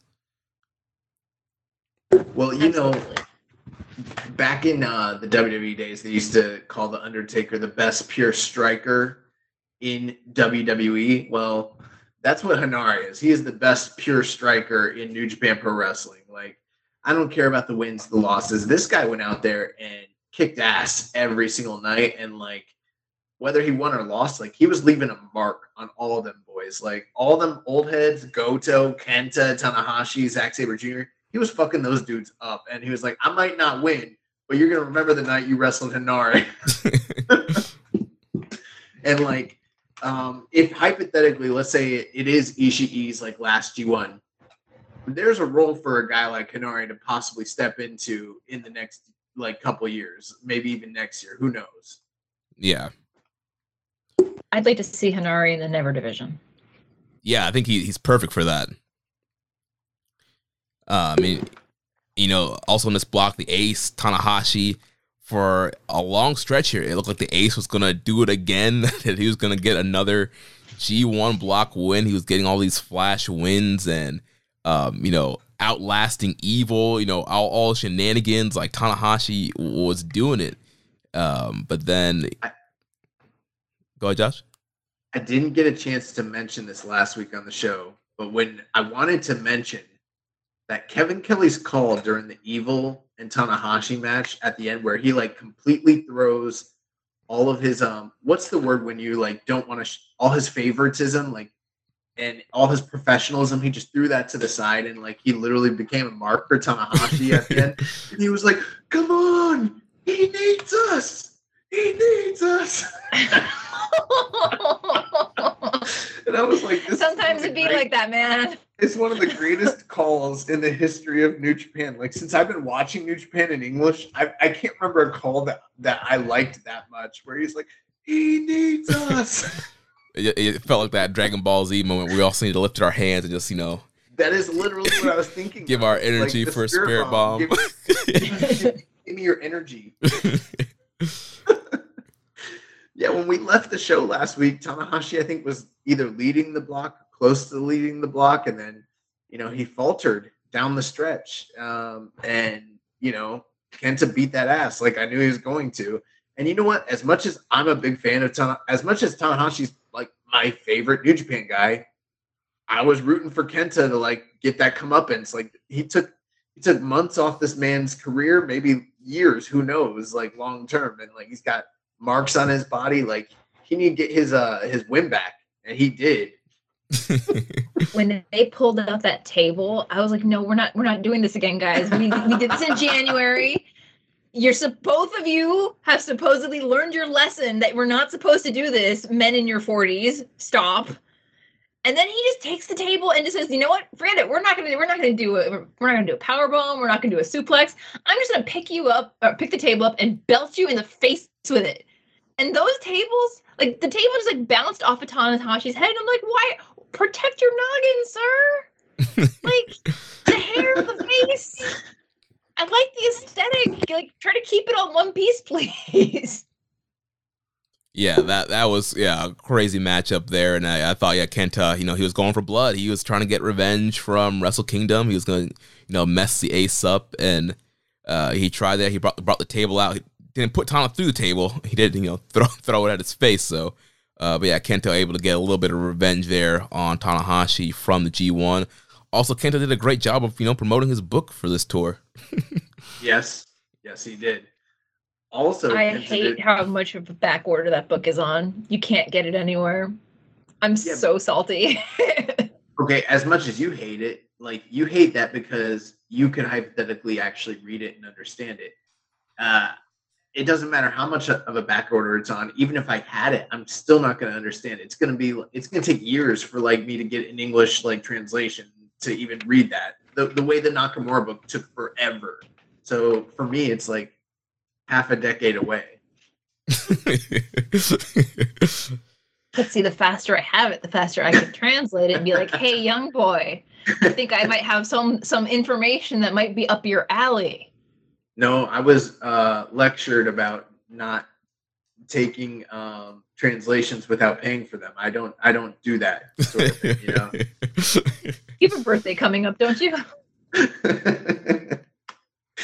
oh man, um, there's a lot I just loved about this block. Like, I know it was a lot of guys that have worked together a bunch and we've seen forever, but like, I don't know, everyone felt so reinvigorated. Bro, Kenta, not just um, you know, like you mentioned, he did great with the book, but you know what he did great in this tournament? Slapped the fuck out of people in in like multiples. He was just like bah, bah, bah, bah, and then he would drop people and just hit him with a knee. Like Kenta's always been good in New Japan, but like I don't know. This felt like the most, even though like the point totals don't tell a story of like okay, the reinvigoration of Kenta, but like this felt like Kenta from Noah just coming in and just hurting people and not caring anymore. This is a far cry from Hideo Itami, and this isn't even like the the Kenta that came back in 2019. Like this is a guy who I think maybe is realizing like maybe I shouldn't be doing death matches, and maybe I don't need to keep up with this New Japan style. Maybe I should just kick and punch and elbow and fuck people up because like that's what he's doing, and it's kind of awesome. one of the things I liked from his Tanahashi match is like, you know, I always get really bitter about like the voluminous number of rough bumps that Red Shoes apparently likes to that he enjoys taking. But when ta- when he ducked and Tanahashi just swatted Red Shoes Oh across the gosh. ring, I was like, "Ah!" oh my! I was like, I was like, bro, make sure he's not bleeding because because you know after Tanahashi had swapped at uh swatted at Goto last week and Goto ended up having to get stitches. I'm like, hope Red Shoes is okay. but it's just one of those things like with Kenta, it's just like this is the Kenta that I think while he was out, he had to uh reevaluate his fight style and reevaluate how he's going to move forward if he wants to continue having a long career. Mhm. It's the you know I don't think he he wants to he'll tease a table drop, but I'm I'm fairly certain he's not going to try and do that any t- again anytime soon. I think the deal is he lengthens his career by trying to shorten everybody else's. I think that's the game plan. I mean, if it works, you know, this block might actually, if you think about it in hindsight, it wasn't labeled this way. We never talked about it, but now that I'm looking at it and just looking at the totality of what occurred, this is the never block. Even like Tanahashi, bro, he like bloodied the fuck out of Goto in their match. Like, oh yeah, that palm strike. were- yeah, Zach. The only person who wasn't having like never wars was probably Naito. Everybody else, including Evil, like was out there swinging. You know what I'm saying? I think they were just trying to keep Naito in the tournament. Like they were all like intentionally letting him just do what Yeah. he does so he can finish the G1 this year. yeah, Right. yeah. But overall, I did think Naito had a, a very good tournament. Uh, had a lot of really he really did. uh, solid matchups all throughout the tournament, and obviously there was you know, we, look, we talked about earlier with the Sabre match. There's some protecting there, and wanted to make sure he's good for you know the semifinals match. But overall, I thought he had a lot of really uh, fun matchups. The uh, Tanahashi match, the Goto match, the, the Kenta match. Um, were all very good matches. The Evil match, which I know a lot of people are probably surprised that we're praising an Evil match, but I, I enjoyed the, the Evil Naito match, and that was pretty wild with that uh, table spot. Naito almost killing Emo with that pile driver through the table. So Naito, really fun tournament, and I think very interesting seeing him win the block here and going forward. Well, what was you know kind of predictable, but also um, you know satisfying is that Naito was able to fulfill that Gato story arc where he started off with a couple big losses in the beginning. He had to fight his way from underneath. He's the only guy in the tournament that really had to come from behind and wasn't really in play until the final day and then was able to solidify his spot. And you know, at the end, it was kind of a deciding match between him and Zack. And considering all the history they have going back to even just this past New Japan Cup, um, it, it all kind of made sense. But uh, yeah, I, I do think he had a, a really good tournament. At the same time, though, there wasn't that classic Naito performance on any of those nights. And I'm wondering, like, okay, he's got Ospreay next, and then probably Okada uh, if he wins. Like, I think this is where we're going to see like classic Naito come out and you know break out all the like big big match performance spots. You know, Yeah. I think again, I just think he's been like kind of keeping everything in the tank just to make sure Mhm. that he finishes the G1. yeah.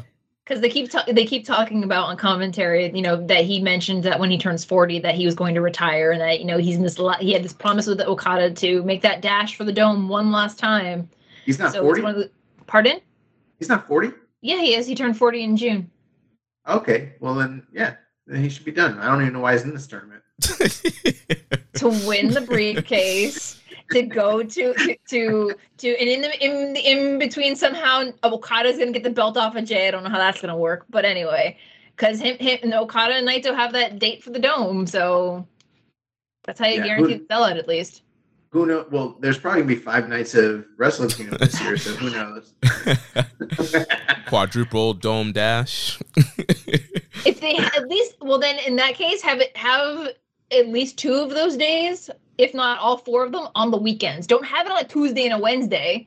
Because J- people in Japan don't take their PTO. They they will go to work on the first day of work is usually that first Monday after New Year's. So if they want They're actually- sellouts, they gotta sell. They gotta move either hope that the country's open to bring in as many foreign travelers as possible, or they need to consider finding a day where they could s- theoretically have a bigger gate. it's gonna be called the Pentadome. five nights of five nights of Wrestle Kingdom, and on the fifth night, whoever is the IWGP World Champion fights Pentagon Junior. And they're going to unveil a new belt. It's going to be shaped like a pentagon. Yeah, they're actually All going the, to other, take. bel- like, all the other versions of the belt and all the different quadrants. Well, they're going to hold the strong title, the U.S. title, the IWGP World title, um, the junior Never. belt, and the Never title. All five. The Penta crown. or or the also the IWGP Women's Championship, and they're just gonna put it on Mayu Iwatani, and she's gonna be your Penta champion. She's Yeah, just gonna win everything, all the belts. yeah, that makes sense. oh my god. Um, also, a couple guys that I was just very impressed with. Zack was incredible. I think he was the MVP of the block. You know, as far as I can tell, just off the top of my head, I haven't done like you know numbers, but it just seems to me that he was probably the MVP. But um, if he wasn't, the other guy that might be is Hiroki Goto yes. which like Goto is always, you know, he's always that guy was where it's like he doesn't get as much as he deserves. There's so much left in the tank. Why don't they push him? Yada yada yada. We we've heard that for years, but this is the first time in so long where it's like this feels like the Goto before he was in chaos. Like the guy that was like this Ronin warrior that was like, you know, chasing the IWGP title. He felt like that guy again. He was out here like murking people. Like he was awesome.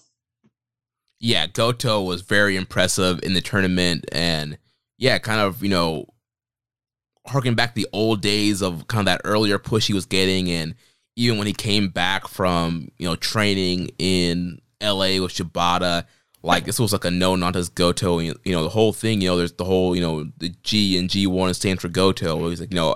I- I'm not saying that this early in the tournament. I'm not saying it until I start winning, and I feel like him taking his focus off of that saying really allowed him to kind of flourish and be impressive and, and get some um, big wins and do pretty well in this block. So, any other thoughts on C block? It might be Um, my favorite block of the tournament, honestly. I think I think ultimately it's my favorite block of the tournament as well. And I think that I can't prove this because I think next next week we'll do like the full retrospective on the tournament. But I think when you like look at it from a match quality standpoint, it's probably going to be the, the most superlative block of the whole tournament, which a lot of people told us it would be, and we denied that. You know, when we first started the uh, our G1 preview, but we were wrong. you were wrong. Uh, no, I mean me and Jeremy. I'm not including Karen. not the into collective we, not the we three. Karen, anything we say on this show is fully representative of anything Karen Peterson already like. That's absolutely incorrect. even when she's not here. Like if you no, us- no, absolutely not. Well, uh, let's move on to the D block now. We had uh, Will Ospreay winning the block with eight points, and then we had ruining the block is what you mean. He ruined the seven way chaos project. Op- Operation Chaos Project, whatever. Operation Chaos. yeah, so he, He he ruined it. Yeah, he ruined a seven way tie by beating Juice, so he wins the block, eight points, and you had Finlay, Shingo, Yujiro, Yoshihashi, and ELP all with six points, and then Rock Hard Juice Robinson coming in bottom there with only four points. That's so baffling. That is one of the most baffling decisions of the entire tournament. Um, not Ospreay winning it. I although you know what? I'll say this. I think Ospreay winning the block and going to face Naito in a first ever matchup, while I'm not upset about it, I'm glad we're getting it. That's baffling to me too. That just feels like a Tokyo Dome level match. And hey, I mean, I don't know. We got Naito and Kenny in a um you know in a block final before so and that was a first time match that felt like it should have been in a dome too and it wasn't so maybe i don't know maybe they're trying to recapture some of that magic and do the same thing here but uh i was kind of surprised by that that it wasn't shingo and him Same. I I w- I I had all my chips in on Shingo, and like for for Ospreay and Naito, th- they're making such a big deal about it being a first time ever match that if that were the G1 final, I could Mhm. understand the hype for it. Or if it was like you know a Dominion main event or a Tokyo Dome show match, that I would get. But for the for like the D block, I mean for the uh, the semifinal, I guess but for me, like the bigger money match is the story of Naito having to fight his own mem his the, his own people, which he doesn't get to do that often. So, I mean, I figured Ospreay was going to come out on top, even though I was pulling for Yoshihashi and David Finlay because they both had very strong showings in this G1 with a lot of crucial wins o- over Shingo and Ospreay. You know, Josh, you were quick to point out me being wrong about Jay You were, White. you were right about this. Yes, I, I want to say I was right in the preview show. I said it was going to be Ospreay and Naito in the C vs D semifinal match. I think they're they're gonna bite the bullet. They're gonna pull the trigger, do the do the big Naito Ospreay match here. Uh, you know that they, they need some drawing cards for these last few nights of the G1. So it made total sense. Uh, I think with the just the trajectory that Ospreay is on right now, I felt it made all sense in the world, and I, I'm looking forward to the matchup. Uh, as far as Ospreay's like performance in the tournament, obviously still one of the top performers in the block and the whole tournament, but I do feel like it was sort of a, a down year for him, um, just kind of compared to previous tournaments. I mean, obviously he still had plenty of four star matches, but when you just look at just how high his match quality just normally is, even the year he's had, he's had an, a phenomenal year this year across New Japan, Rev Pro, AEW, wherever else, you know, GCW, Warrior Wrestling. He's had a great year. So I, I was expecting a little bit more high end matches from him this year. Well, how come if that's the way you feel about things, when I'm having arguments with James Boyd in the group chat and I say something like, you know, Will Ospreay's had a down tournament, you don't come to my aid and help me and back up and verify what I'm saying. Because You I, say it on the air. because I just like to w- watch you and James argue. We're not arguing. we're just discussing that. You know, I would I would appreciate your input. You got to fight your own battles, young boy. He can't do it for you. Oh, I'm super combative, so I mean, Jeremy, do you have any like more confrontational friends than me? I, I wouldn't say that you're you're com- uh that you're confrontational. I'll say like I feel like you just have very very very strong opinions. on everything. On everything. Oh no, um, but yeah, I do agree. Um, I do think Will Ospreay had a bit of a down tournament, but when you're having, you know, nonstop classics in most G1s, and then you turn around and have probably, I don't know, let's say a four star average in this year's G1, it just kind of speaks to how, like, how superlative your tournaments typically are. Of course, I think the high mark for me so far in the tournament has been him and Shingo. I think that was still even this week the the best match of the tournament. So we, you know, that's great. But it did feel weird. Like Ospreay was sort of in limbo. He, you know, going into the final night was like poised to be on a three and three record if he didn't win. And being the US slash UK champion, that seemed kind of weird.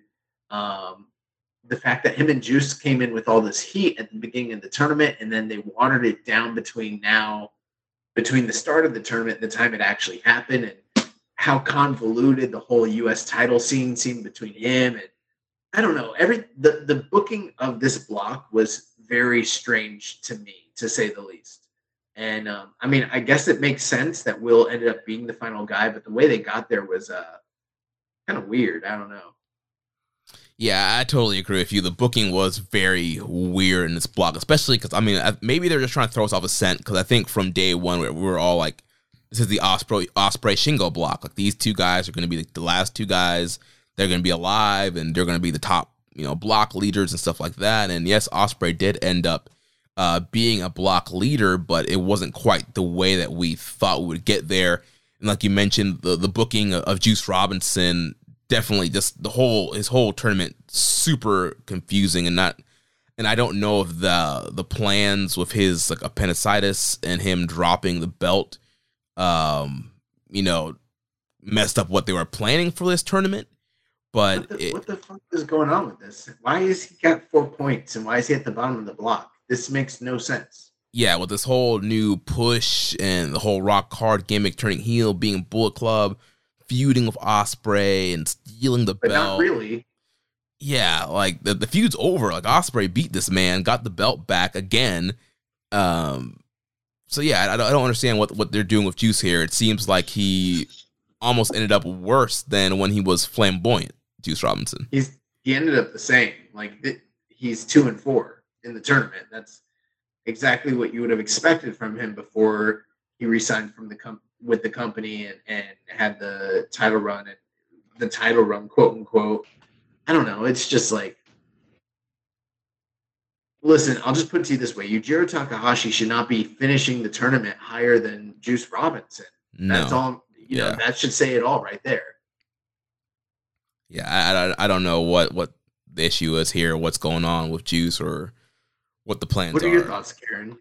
Well, I, I agree completely. And my, my thing about Yujiro is that, you know, he's he's a long timer, he's been there a long time, and he has six points. If you're gonna give Yujiro Takahashi six points, put Sho in there instead and give Sho six points. You know what?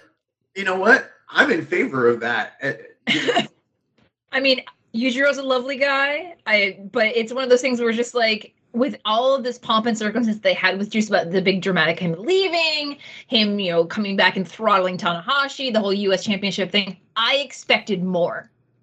yeah, I, I, I, I mean, I was pleasantly surprised that they, you know, they entrusted David Finlay this tournament in his first tournament since joining the, you know, finally graduating seven years ago, and he's been waiting. But Phantasmo is a debutant in this tournament, and he had a better G1 than Juice has, and Juice has been in the tournament for years now. It Ju- just doesn't make the, the math doesn't make sense to me. Juice went from beating Tanahashi, Ospreay, and Moxley in the same night to coming in the bottom of the block of a G1 below Yujiro Takahashi, below Yoshihashi. Like, and I love Yoshihashi, Yeah. but from a He K- had a good tournament. Yoshihashi had a great Yeah. tournament, but from a kayfabe perspective, Juice Exactly. Robinson should be finishing a, before Yujiro, before Yoshihashi, before ELP. yeah, very, very interesting. The whole Juice conundrum. Now they did take the title. So you know, for people maybe that you're not caught up, Juice was originally the U.S. champion. He had to drop the belt due to appendicitis. In the interim, Will Ospreay ended up winning that belt, but Juice never actually gave them the physical title. So he came into the tournament with the physical belt and he was making the claim that I never lost this title in the ring. I'm still the real champion. Well, in the midst of the tournament, he loses a singles match to David Finlay, his former partner. David Finlay takes physical possession of the belt, and the whole thing with Juice and Will Ospreay facing off on the final night to determine who's the real champion is kind of out the window. Well, on the in between all that, Will Ospreay does end up uh, defeating David Finlay. Or no, he loses to David Finlay, but David Finlay gives him the, bel- the belt back. And on the second to last night, on the undercard, Juice Robinson and the Bull Club, they jump Will Ospreay and um, United Empire members. They take possession of the belt back. So they like kind of retconned everything and still had Juice come in with the belt anyways. And then he still lost. So like, you know, how we on the show, there have been many times where I've been like, "Yo's a hoe." Juice Robinson's a hoe, bro. Like he got hoed this entire tournament. He dropped like more losses than than anybody else in the tournament. Like he's clearly not like the U.S. champion. I don't even think he should be in the conversation for being able to get another title shot for who knows how long. Like I don't know what's going on. It's weird.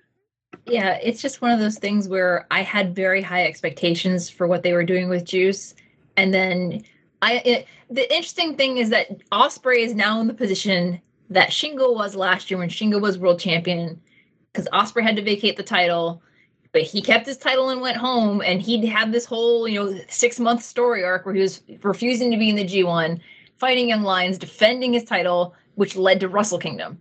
They're not going to put the U.S. Championship at the headline of Wrestle Kingdom.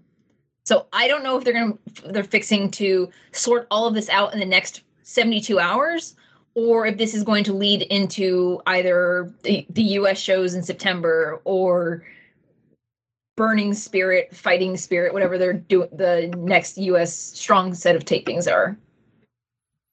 Yeah, I mean, hopefully they they do something because yeah, this is very. Qu- I mean, the U.S. title we've talked about it pretty much every week. Like just that belt just needs it needs something, and uh, it, it seems like they've been trying to get a stable champion, do something cool for it. And then there's been injuries and you know sicknesses and all kinds of stuff that's been happening with that belt. And now you have It's this a cursed title. it, it- yeah, you have the It whole is very cursed. the whole hot potato thing now, and people stealing the belt, and the champion not having the belt. It's it's it's a whole hot mess, and so I hope going forward this can kind of get cleared up. Um, I want to talk about El Phantasmo. Um, he defeated Shingo Takagi today, and uh, that was the win that basically uh, disqualified Shingo from potentially winning the block. Um, during the post-match commentary today, uh, El Phantasmo has announced that he is officially a heavyweight, coming off that win over former world champion Shingo Takagi. So, I mean, this is a guy that um, last week only had two points. Didn't look. I mean, he still had matches ahead of him, but didn't look like he had a shot, and was basically alive going into the final night. Ended up three and three, and had things shooken out a different way, he might have wound up in that seven way tie scenario. But um, beyond that, ELP was like really impressive to me, especially like that Shingo match.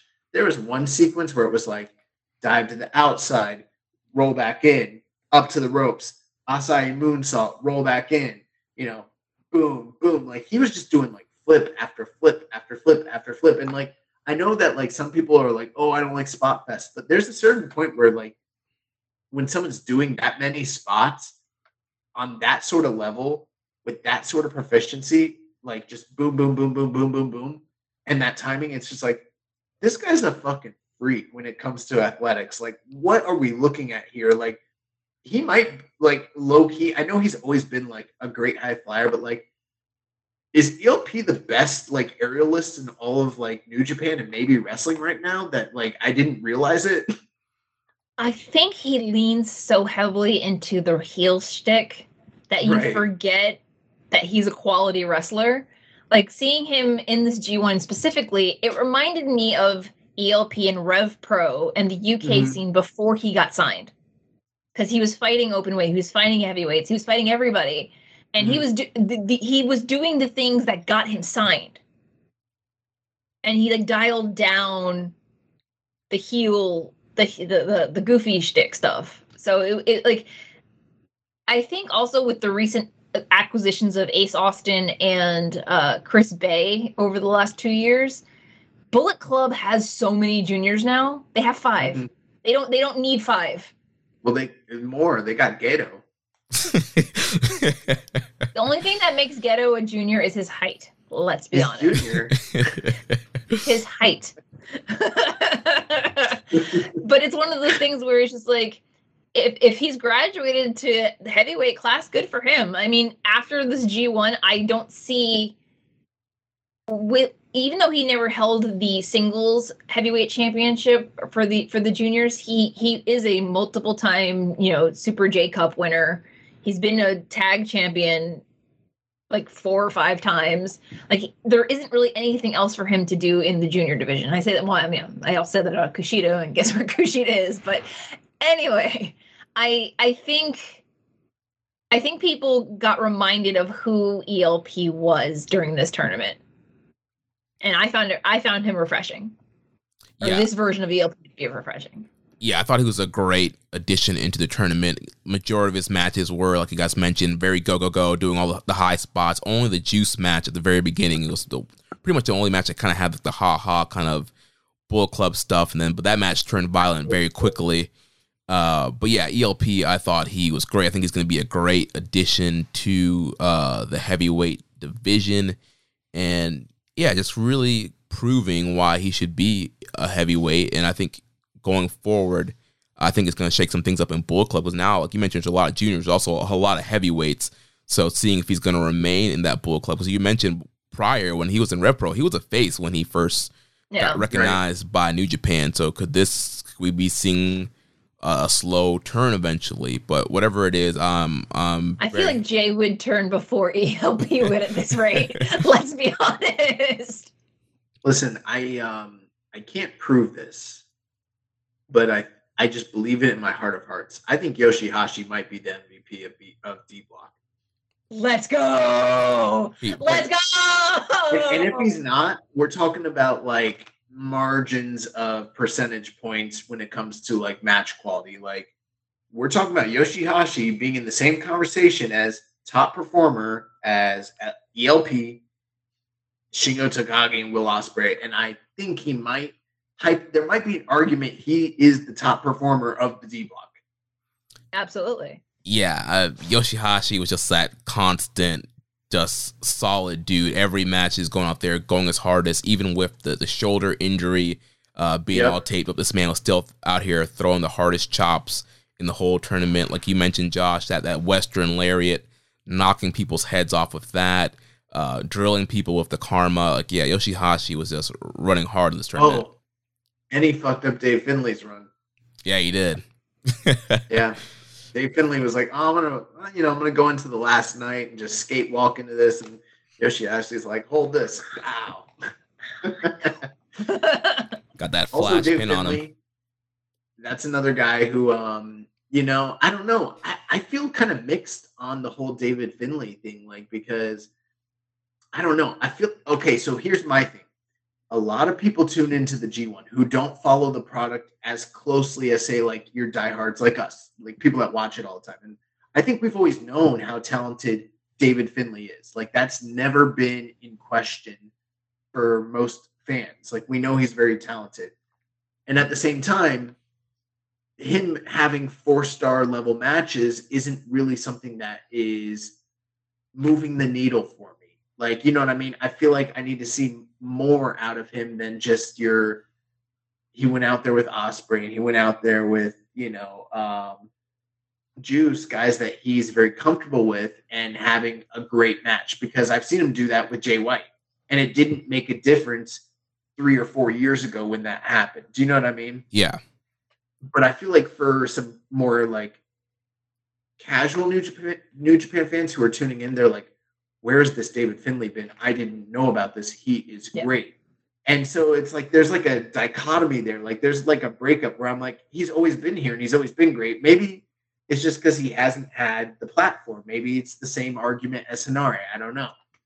with Finlay, the other problem that he he has, especially when him and Juice were tagging together when they were in Hontai together, they were the happy-go-lucky, plucky baby faces. They were the goofy, let's have fun guys, and they were the ones that ultimately ate a lot of losses.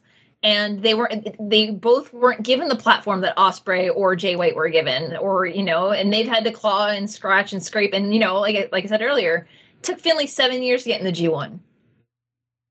Yeah. yeah. and there have been people that have came, come into the company after him that got catapulted over him so Yeah. it's it's one of those things it's like i think not that we're taking finlay for we've taken finlay for granted it's just that and not that we have low expectations but it's it's just that i think this is the starting point for him so while we we we may have our like our crusty old veteran, you know, we we watch it all the time, hats on. We, we got to kind of like we got to kind of dial that back just a little bit and and it, look at it as the lens as this is his first G one, Yeah. and he compared to other people who have had first G ones or re, re, multiple G ones, he had a good G one for his first G one. He's not walking out with two points. Yeah. Yeah, I mean, it could have it could have easily been worse. Yes. But he also did get some good he had some credible wins. He beat Ospreay. Yeah, I think Finlay had very good matches. I think all of the mechanics were there. Obviously, he's, he's a very skilled in-ring performer. I think he, you know, he has the psychology, he has the moves, and I think we saw that, especially against guys like Ospreay and you know ELP and stuff like that. But for me, I don't know. I feel like the word coming to my mind is just like bland.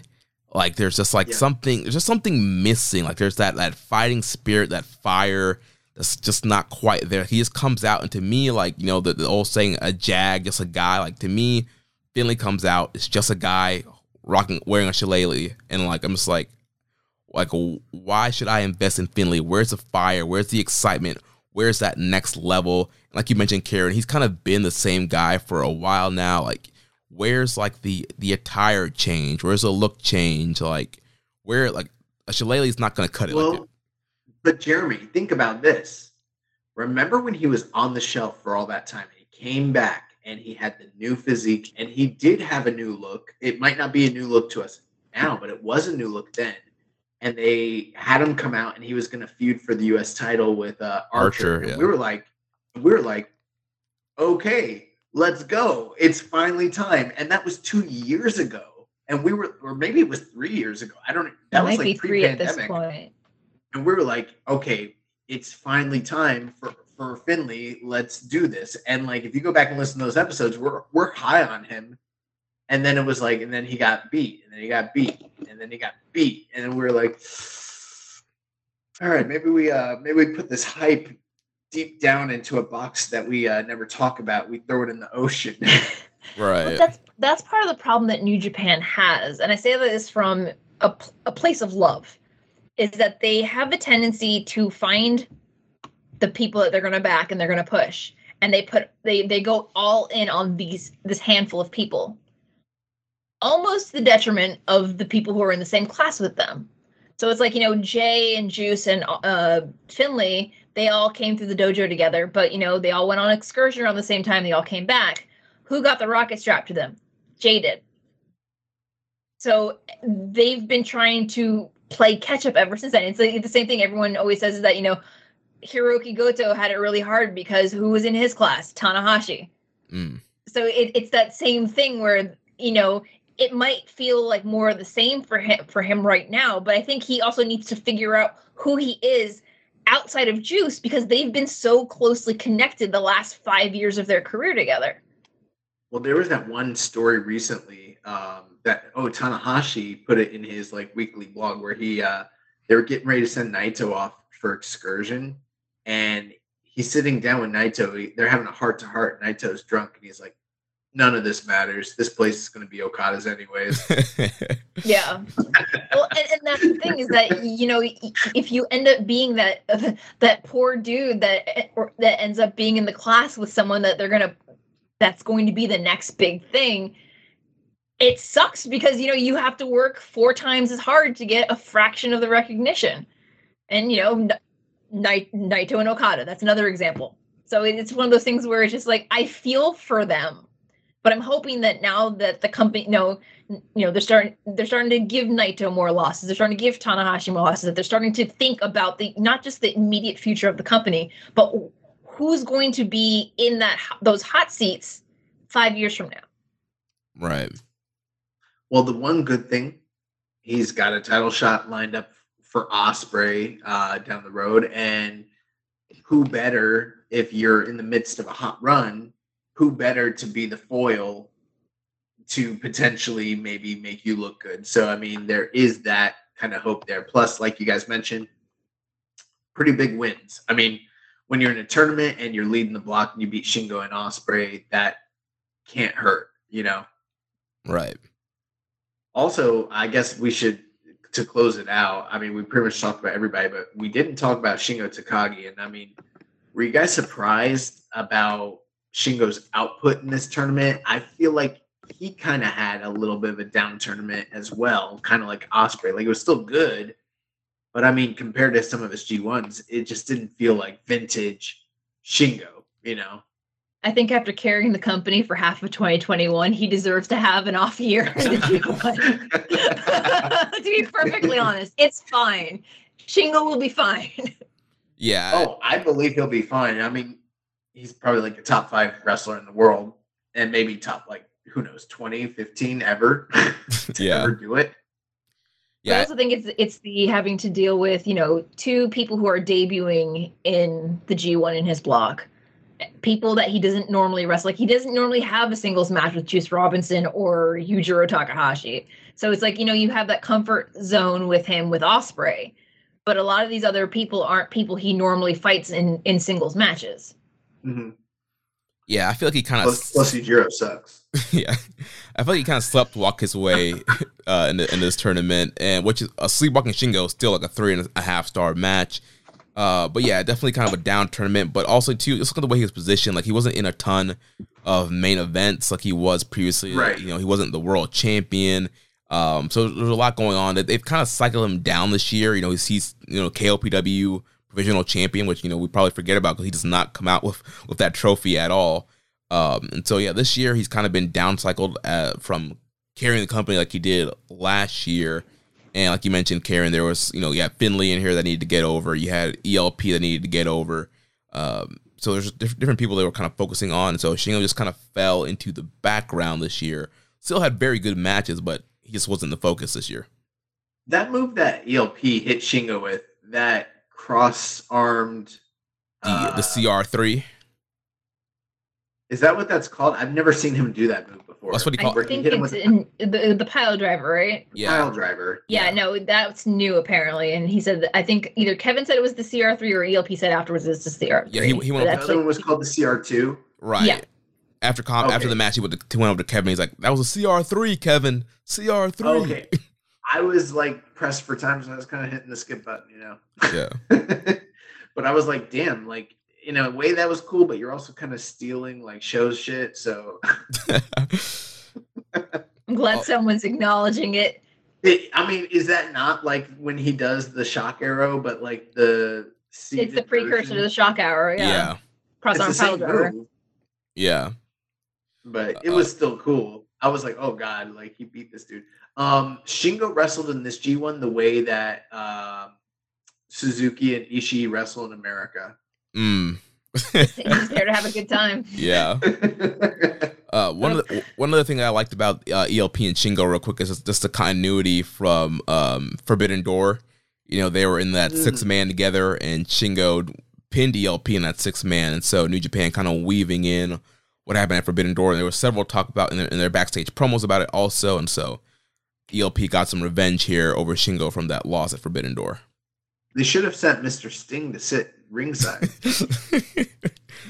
Maybe Mr. Sting should have been in a G one block. In the balcony somewhere. It's Sting. Oh my god, I would love Mr. Sting to be in a G one block. I think he can do it. I think, dude. If, if you structure the matches properly to where he's not dying every night, and you give him like a, a you give him like the Sting, like you know whatever, like he can do it. As long as he's not jumping off shit, he'll be fine. But you know, but Sting loves jumping off stuff now. Like I know why. Why?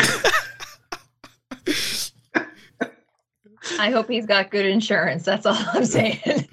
Karen, I know AEW is not like your top jam, but like you gotta appreciate Sting jumping off things at, in his. Six- I was at Revolution at the UCF arena, and that that arena is where we have the graduation ceremony for the College of Medicine. So my friends were asking me, "Are you gonna jump off the balcony at, at a commencement?" I'm like, "No." I'm like, "Yeah, we'll have 120 new doctors, but I don't want. I don't want to make. I don't want to make graduation about me. Thank you." Ever since Hiromu called him Mr. Sting, that's what I call Sting. Sting. Very formal. Well, uh, any other final thoughts on this D block before we move on to some of these questions here? It was a disappointment. D for disappointment. Really? Here's why. Here's why. Here's why. It was still great, but on paper, it just should have been a lot better.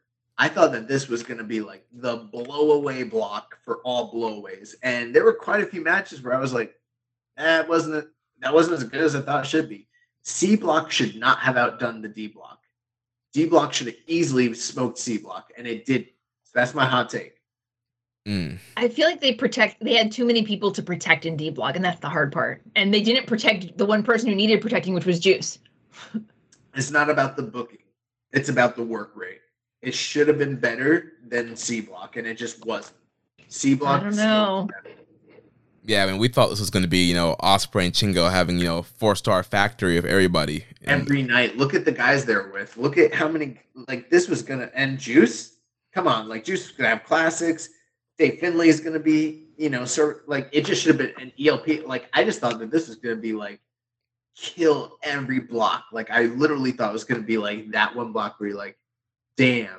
But it it, it, and it was still really good. But like C block was the best block. Yeah. Well, let's answer some of these uh, G1 questions here. First, from Dark Soldier with Juice being at the bottom of his block, lower than Yujiro.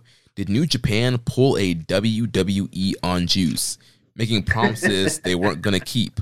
I'll admit, I'm probably exaggerating, but it's still questionable the booking of Juice in this one. You gotta let it play out.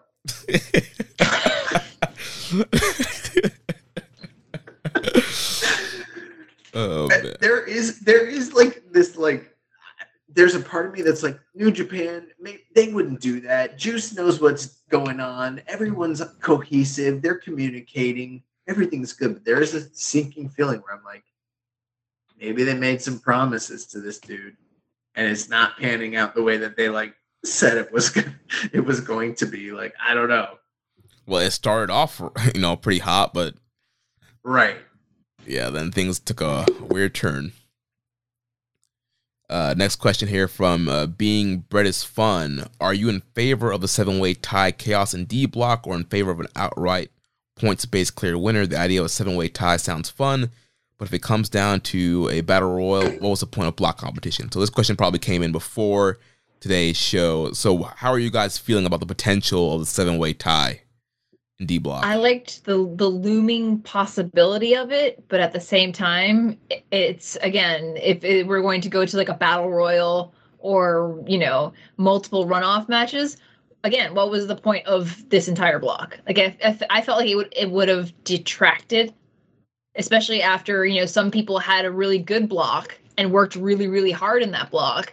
And other people coasted in it, and it was just like, why? Why should someone who's coasting like could you imagine going to a battle royal and Yujiro winning the block? Because then you could have had the, the no limit. That'd be There's There's a horrible. part of me.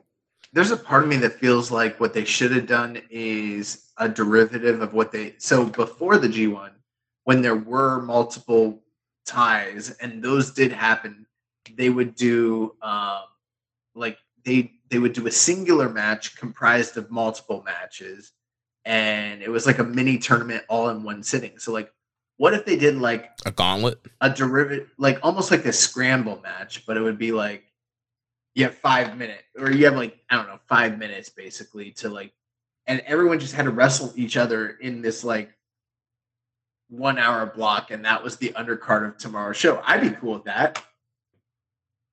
You think you think you watch Yujiro wrestle for an hour? No, he wouldn't. He would only wrestle the other guys. How many? I don't know. I don't, I'm not good at math. How many?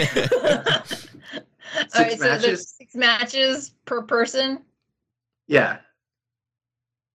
How many matches? I wasn't English lit major. Don't ask me to do There'd math. be so many matches. This is this is why it's too much trouble. It's too. It's no outright winners are fine.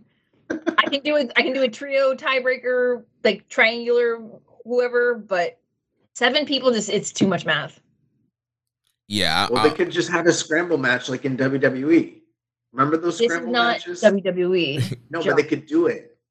They could, mean, but they- people would poo-poo on it and be like, "This is not WWE. This is the, this is the the king of sports, New Japan Pro Wrestling. What the bleepity bleepity bleep bleep bleep? Are Remember when you Brian Kendrick was the provisional WWE champion in Yes. the scramble match? It'd Yeah. be like that. yeah, they, they also could have just done like a, a gauntlet, I guess. Um, but Or I, a gauntlet. They could have done a gauntlet. I, I'm I'm glad the way it ended up. I, I think yeah, the seven way tie What would. about a um? What about like a scaffold match and you have to throw everybody Oh off my the gosh. scaffold in the That's how Okay. people end up in the hospital. Some or people no, the mountain. King in the mountain. Oh my god! Actually, no. They I- put they put a big D at the top of the arena. You gotta no no no. King of the Mountain's a reverse ladder match, so you have to take the D up the ladder and hang it. Right? Is that how a lap the King of the Mountain works? yes, and there's also a penalty box. If you get pin, if you get pinned, you get in the penalty box for two minutes. rules. Stop. No. Let's do it. I'm down for the ki- the King of Sports D block ladder Uh-huh. match. King of the D.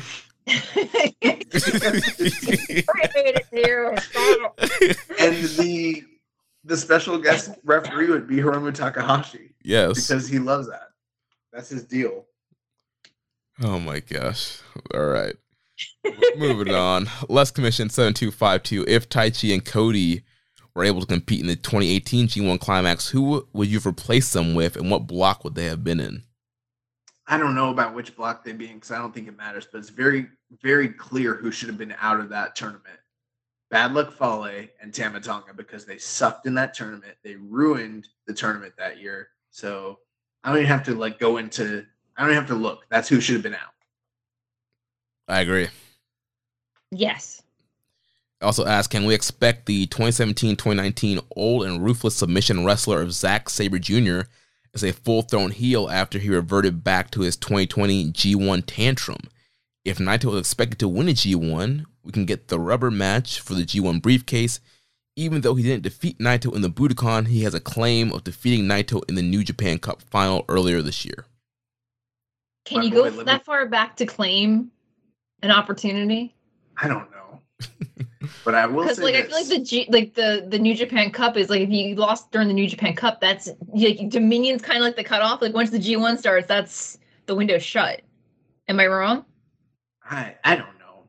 Who knows what's going to happen with that whole thing? Like, and that's just assuming Naito. Like, that's assuming Naito's even going to win the G one. Who knows if that even is going to happen? Um, but let's say this: number one, Zack Sabre Jr. is a heel. There's no mistakes about it. He's not a quasi like anti-hero. He's a fucking heel. Listen to his promos. The guy's a heel. Number two, him throwing tantrums is not a heel tendency. This is something he did in his before he ever came to New Japan when he was in uh, the UK and when he was in Noah. He just likes to throw tantrums. Even when he was a quote unquote face, a good guy, he just throws tantrums. So this is not like a new thing. He's just always done this. And yes, I would be fine with him and Naito wrestling again for the briefcase. Uh, that may there might be something to that because they were both like trying so desperately to finish each other, and he got a flash pin. But I, I don't know. Yeah, maybe Zack pulls out, you know, you, you owe me one. I, I beat you earlier in the year, kind of thing. We're one on one this year. Let's, you know, we need a rubber match, and so they could do that. And it would be a fun match, and you could have an opportunity for them to have a, a longer match. And yeah, the tantrums at the end of the match are, are was hilarious. And so if we're gonna get you know tantrum Zack back, uh, I'm I'm in for it. Off topic, off topic, but I want to make mention of it. Tanahashi didn't beat anybody in this tournament with the high fly flow at all. He huh? did not. No. He did not. Just want to throw it out there. Uh, I also asked, since we're near the end of the G1, could you guys call this four block format a success? Following up that question, do you guys think New Japan will go with this format again next year due to either the reception being positive or how much wrestlers they can get next year to come to Japan if the pandemic is still a thing? I really couldn't speak to that. I mean, I can tell you from a fan perspective what my perceptions of it are, and I'm I'm mixed. But I don't know what business looked like, and I don't know what the health of the wrestlers actually looked like when it came down to it. All that time off, that inactivity. Maybe it was good, maybe it was bad, maybe they did big business. I don't know. I haven't broken all that down, and those are the things the company is really going to be looking at and paying attention to more than like this podcast's opinion. So I don't know. my thing is that I like I've I liked this format for the past couple of years because that's what um Noah uses for their N1 victory. So I, I was kind of excited when they switched to this format, largely because you you have fewer matches and it's spread out a little bit more, but at the same time, I feel like the undercard of these these shows if you if you're someone who watches every single G1 show, you're gonna think the undercard is exceptionally repetitive. But then I look at it from the perspective of the fans who are going to these shows when they buy their tickets, they don't know which matches are going to be on their card. So it's not like you're going to have a whole card that has like 12, you know, like a Korakuen show that have like 12 A block, B block matches. So it's it's one of those things where it's just the I think they're trying to find the best balance. And if they keep using this format and they want to expand the field further, that's fine. But they also need to make the entire window of the G1 a little wider. Like trying to do this all in less than a month, it's a lot of wrestling. It's very exhausting. and it makes me, it does make me wonder because, you know, like Yoshihashi had his shoulder taped up more than he usually does. From what I gather, Kenta wearing the one uh, tight leg over, you know, instead of being just like his normal bare leg, bare thighs. I feel like you know he has a lot of tape that he's trying to hide, and you know other people like they don't look as held together by tape at this point than they have in previous years. But at the same time, it's the what's more profitable for the company? Well, is this format sustainable? Or is the guarantee of having, you know, a larger, you know, two block format, but then you have a lot more people that are going to be losing a lot of matches? Right, and I think an interesting point that um, Kevin Kelly mentioned. He was on Wrestling Observer Radio this week, and he was saying, you know, some of the guys were saying it it was kind of difficult to prepare for the tournament because you know usually you're like, all right, I have X amount of singles matches in a row, so you train differently when you know you have all right singles match, then uh, then you're in the undercard one the next night, and kind of you, you kind of know what your schedule is based off of that.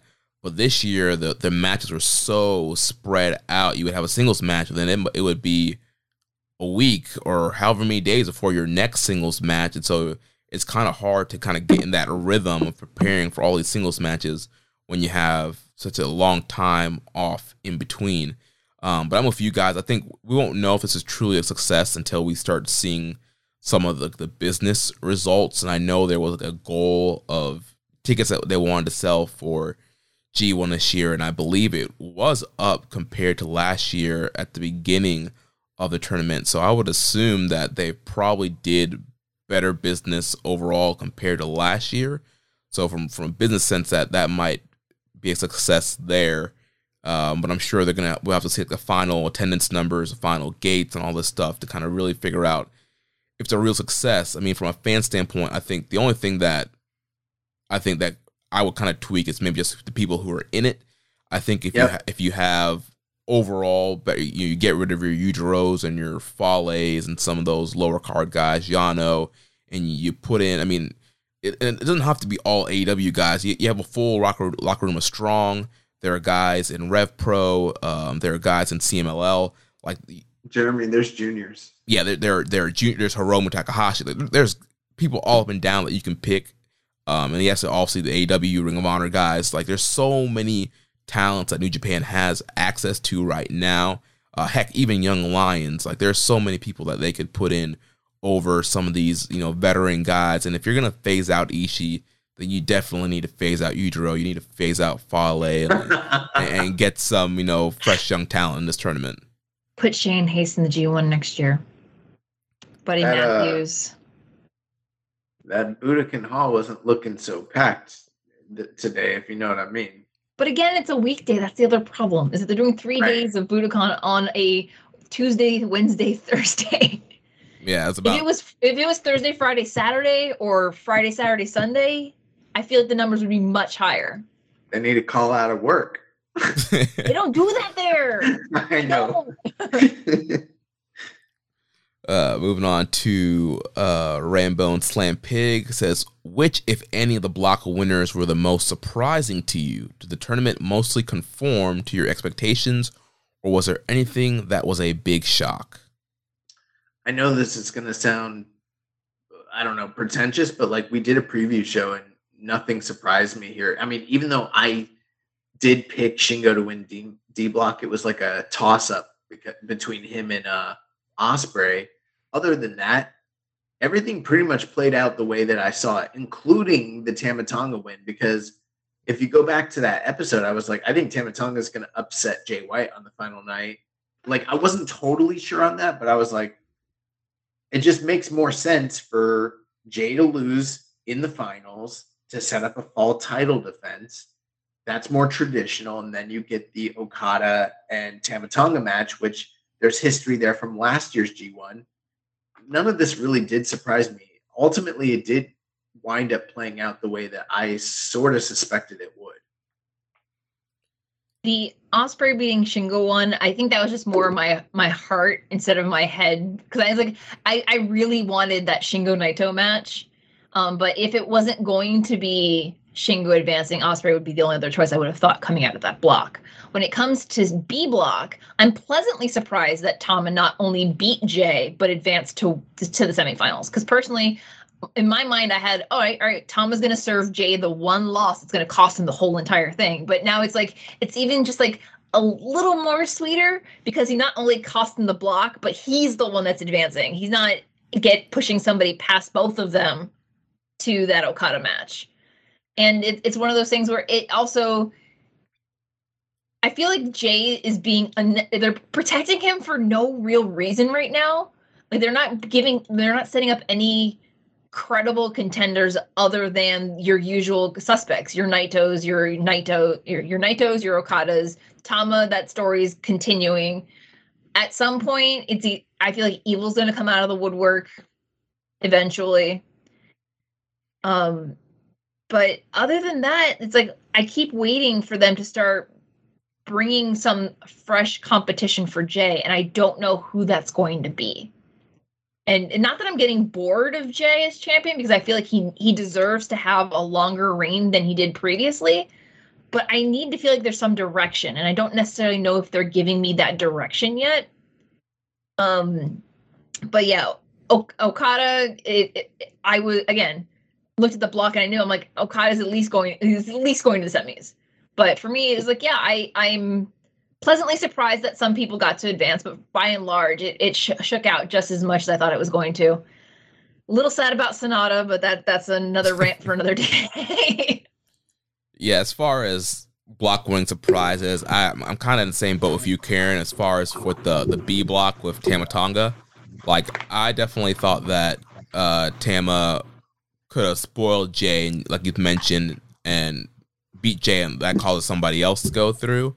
But I am a little surprised that they pulled the trigger and just had him win win the block, which it, it makes sense now when you look at the the whole story of him and Okada from last year for what they're trying to do. Um, and but besides that, I think everybody else who won the block made sense to me. Um, they just need to follow through on it now. That's that's my concern because they we've gotten this far, but follow through is consistently the problem when it's outside of your your Naitos, your Okadas, your Ibushis, your those S tier talents that the company always leans on. Yeah, I, I think the, the big shock for me was just the overall booking of the D block. We talked about it already with the way Juice was booked, the the way that you know Shingo and Ospreay weren't super dominant, and the rise of Finlay, the way Yoshihashi performed. Like I think D block, there's just a lot of twists and turns and surprises there. Yeah, I would agree with that. I think a lot of the surprises in the tournament weren't who won the blocks, it was the developments within the confines of the story of the G1. Yeah. He also asked, what is next for ELP? Back to the junior division, or is he making the transition to heavyweight? He said he's heavyweight, so that probably means he's heavyweight. Yeah, I mean, he beat you know, the former IWGP World Heavyweight Champion, like Karen said, the man who carried the company last year. I, I think, yeah, he's pretty much a heavyweight now. Uh, and its last question says Naito versus Ospreay is a huge protected match for the semifinals. Who do you see winning? Is this possibly one of Naito's last runs to the top, given his age and injuries? Yes. yeah, yeah, I think so, and I think it's going to be. I mean, I've been calling it since literally the G1 was announced. The finals of this year's G1 are going to be Naito and Okada, and I know there's probably a lot of people who aren't happy about that, but at the same time, they've never wrestled in the finals of a G1, so it just makes a lot of sense to me. And I think that the stage set, we're here. I think that's where we're going. And and the other thing to go back to what we were talking about with the the pri- promise that Naito and Okada made earlier this year about meeting at the Tokyo Dome. This is this is the, the match that will set all of that into motion because now whomever doesn't win the G1 is going to be the one scrambling to find a way to get to the to that main event, whether it's dethroning Jay before then or possibly sniping the briefcase because it, it, you know after Ibushi lost the briefcase was it 2 years ago it's not an uncommon thing anymore um, but I feel like for me, Naito was my pick to win last year. So, and then we all know what happened last year. So and it's the you know he his his knees, good old uh, Tranquilo and Destino are tired and they're they're on the way out. So it's one of those things where I would like to see Naito like Ospreay has plenty of years left. But Naito being as transparent and clear about his desires of wanting to retire at at, a, at a, within the next year or so, whether it's the truth or whether he's working all of us, who knows? I feel like I don't know if Naito has another G1 as we know him now. I don't. This I don't know. it. Yeah. I feel like this is the this is the last chance to get Naito to have a G1 uh, victory on his terms, and one that he would be proud of. Yeah, I'd be really surprised if Ospreay were to beat Naito and Naito doesn't go into the finals. I think, like you said, it's his, it's kind of his last shot, his last uh, big run to to do that now, and so I think you got to kind of capitalize while you know he can he can still go. Like you mentioned, Josh doing him and Okada in the finals, I think would be a big deal for their rivalry in the G1, and then giving him one more dome main event uh, for a title. You know, he's never been the IWGP World Heavyweight uh, champion, so him kind of chasing that and trying to capture that on his kind of last Twilight run. There's another thing too. I mean, if you think that this is a big match, which I think it is between him and Ospreay, and you think they might do this in some other iteration down the line, there's no money in Ospreay winning right now because if Ospreay wins right now, and then Naito chases after him, t- like Naito's going to be older, he's going to be more broken down, and then what you you're going to see him beat him at Dontaku next year or in the New Japan Cup. I mean, it just doesn't make a lot of sense. But if Naito beats him now, then Ospreay has something to chase. He has a vendetta, and he's going to come after Naito next year or down the line, and he's going to get that win back. And do you want to see Naito get that win back against a younger, healthier like Ospreay in a couple years? Like that doesn't make sense. The money is in the chase, and the chase is going to be Ospreay losing now, being tied up in the the U.S. scene, and then later he's gonna beat Naito in a big way down the road, not now. So I'm pretty sure Ospreay is not going to the finals of this year's G1.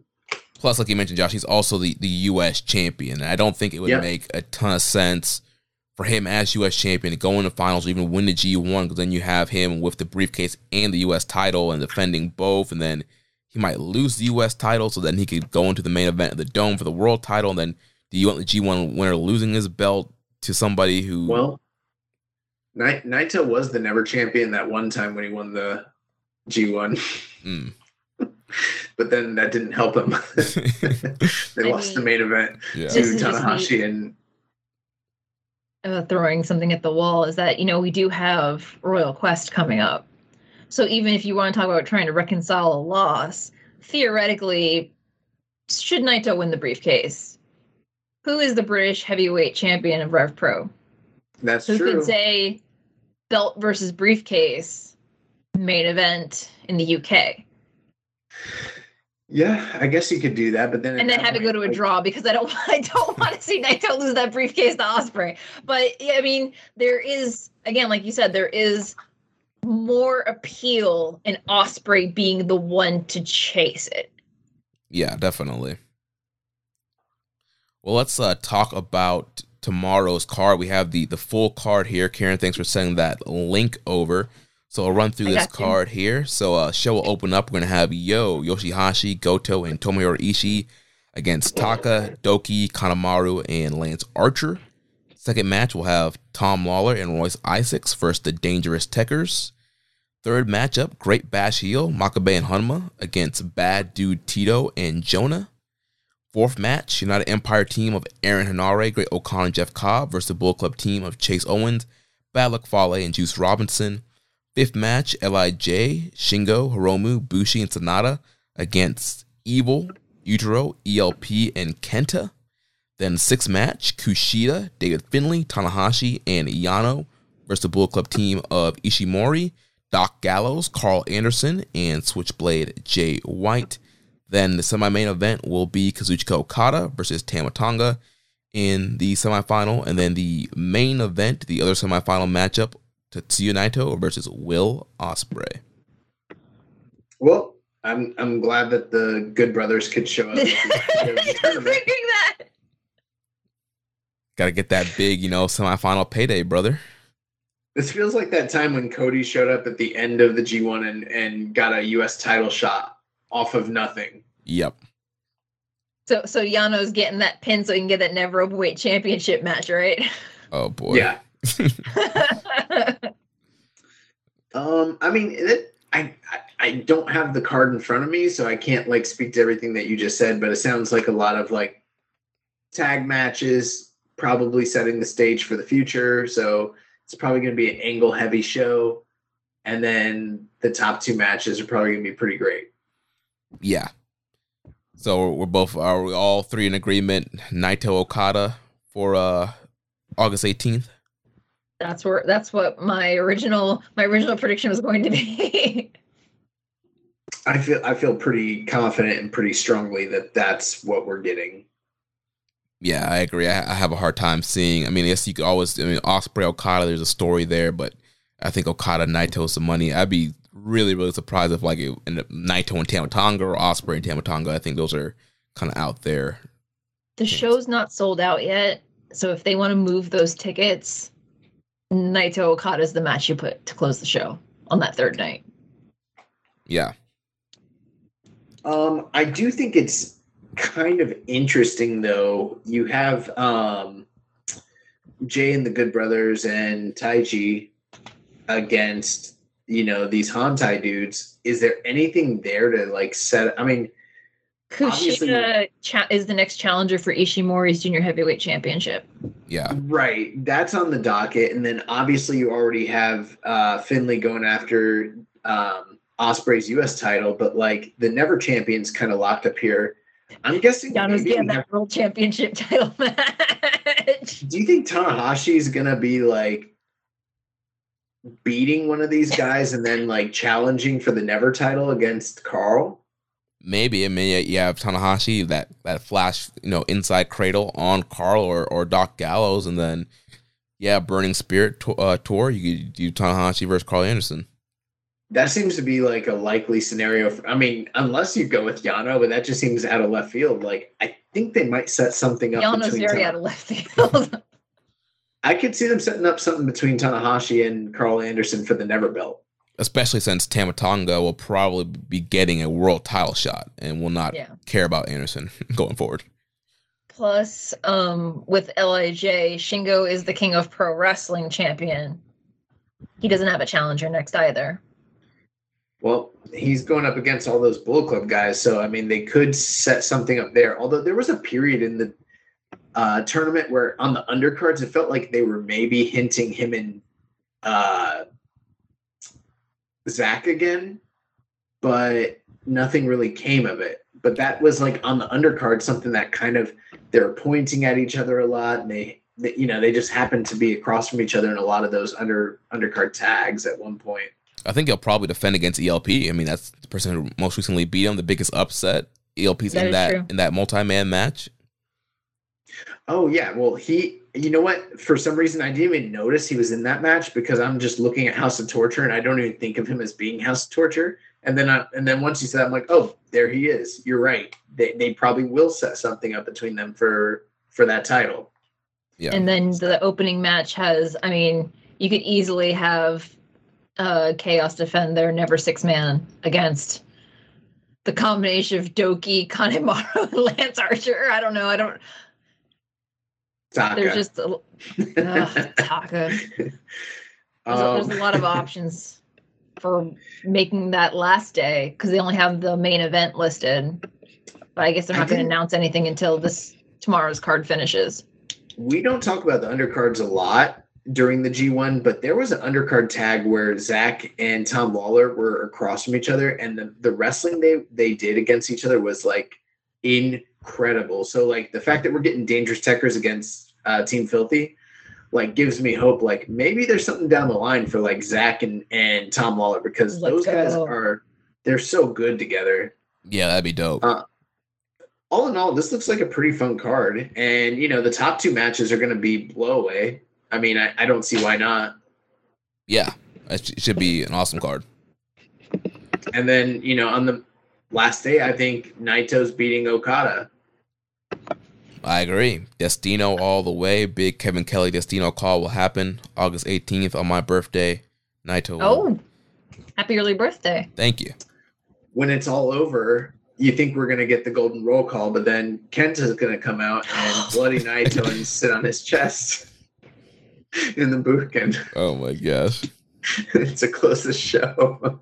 I don't I don't need any surprise run-ins or returns on Budokan Thursday. I need I need a nice mild uneventful show with good wrestling.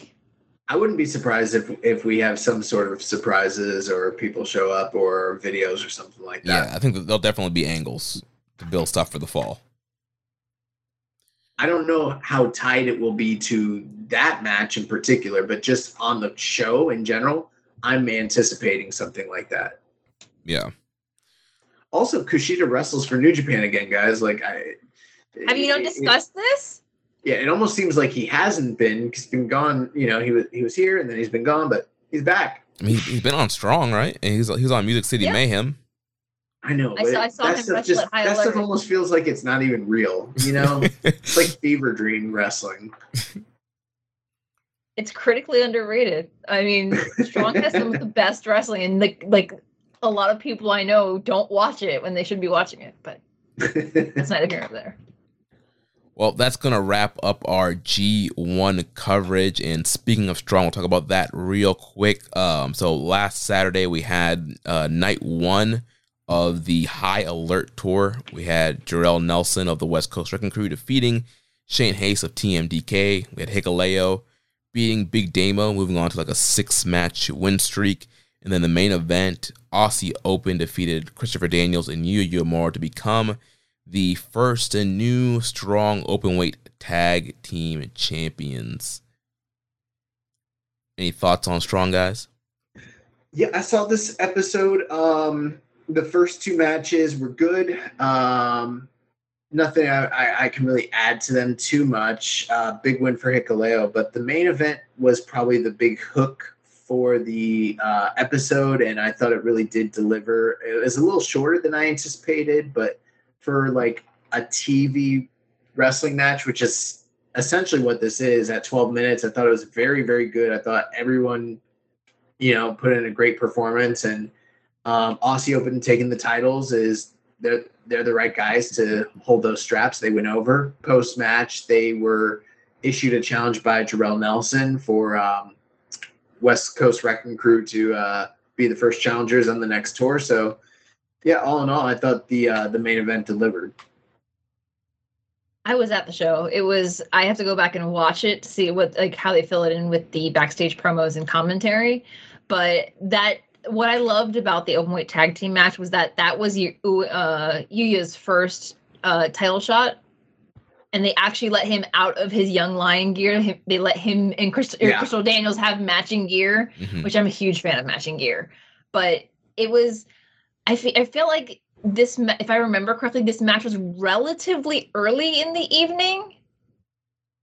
Uh, no, it, it felt like this was early because it's pretty bright out. There's windows and you can still see the daylight. Yeah. and the crowd, honestly, this crowd kind of sucks. Like they're not react. I mean, it might not have been like that live, but they're not reacting to anything. Like they it were like one of the deadest strong crowds I've ever seen.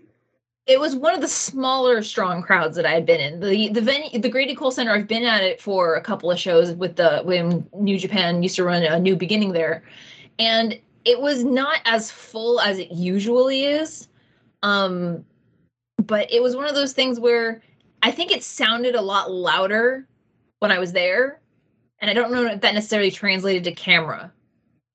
It's possible. When when I mean, they when they before. air Rocky Romero versus Dax Harwood and the main event between Takahashi, Desperado, and Blake Christian, hopefully that the, that sound will translate because the crowd was electric for those matches.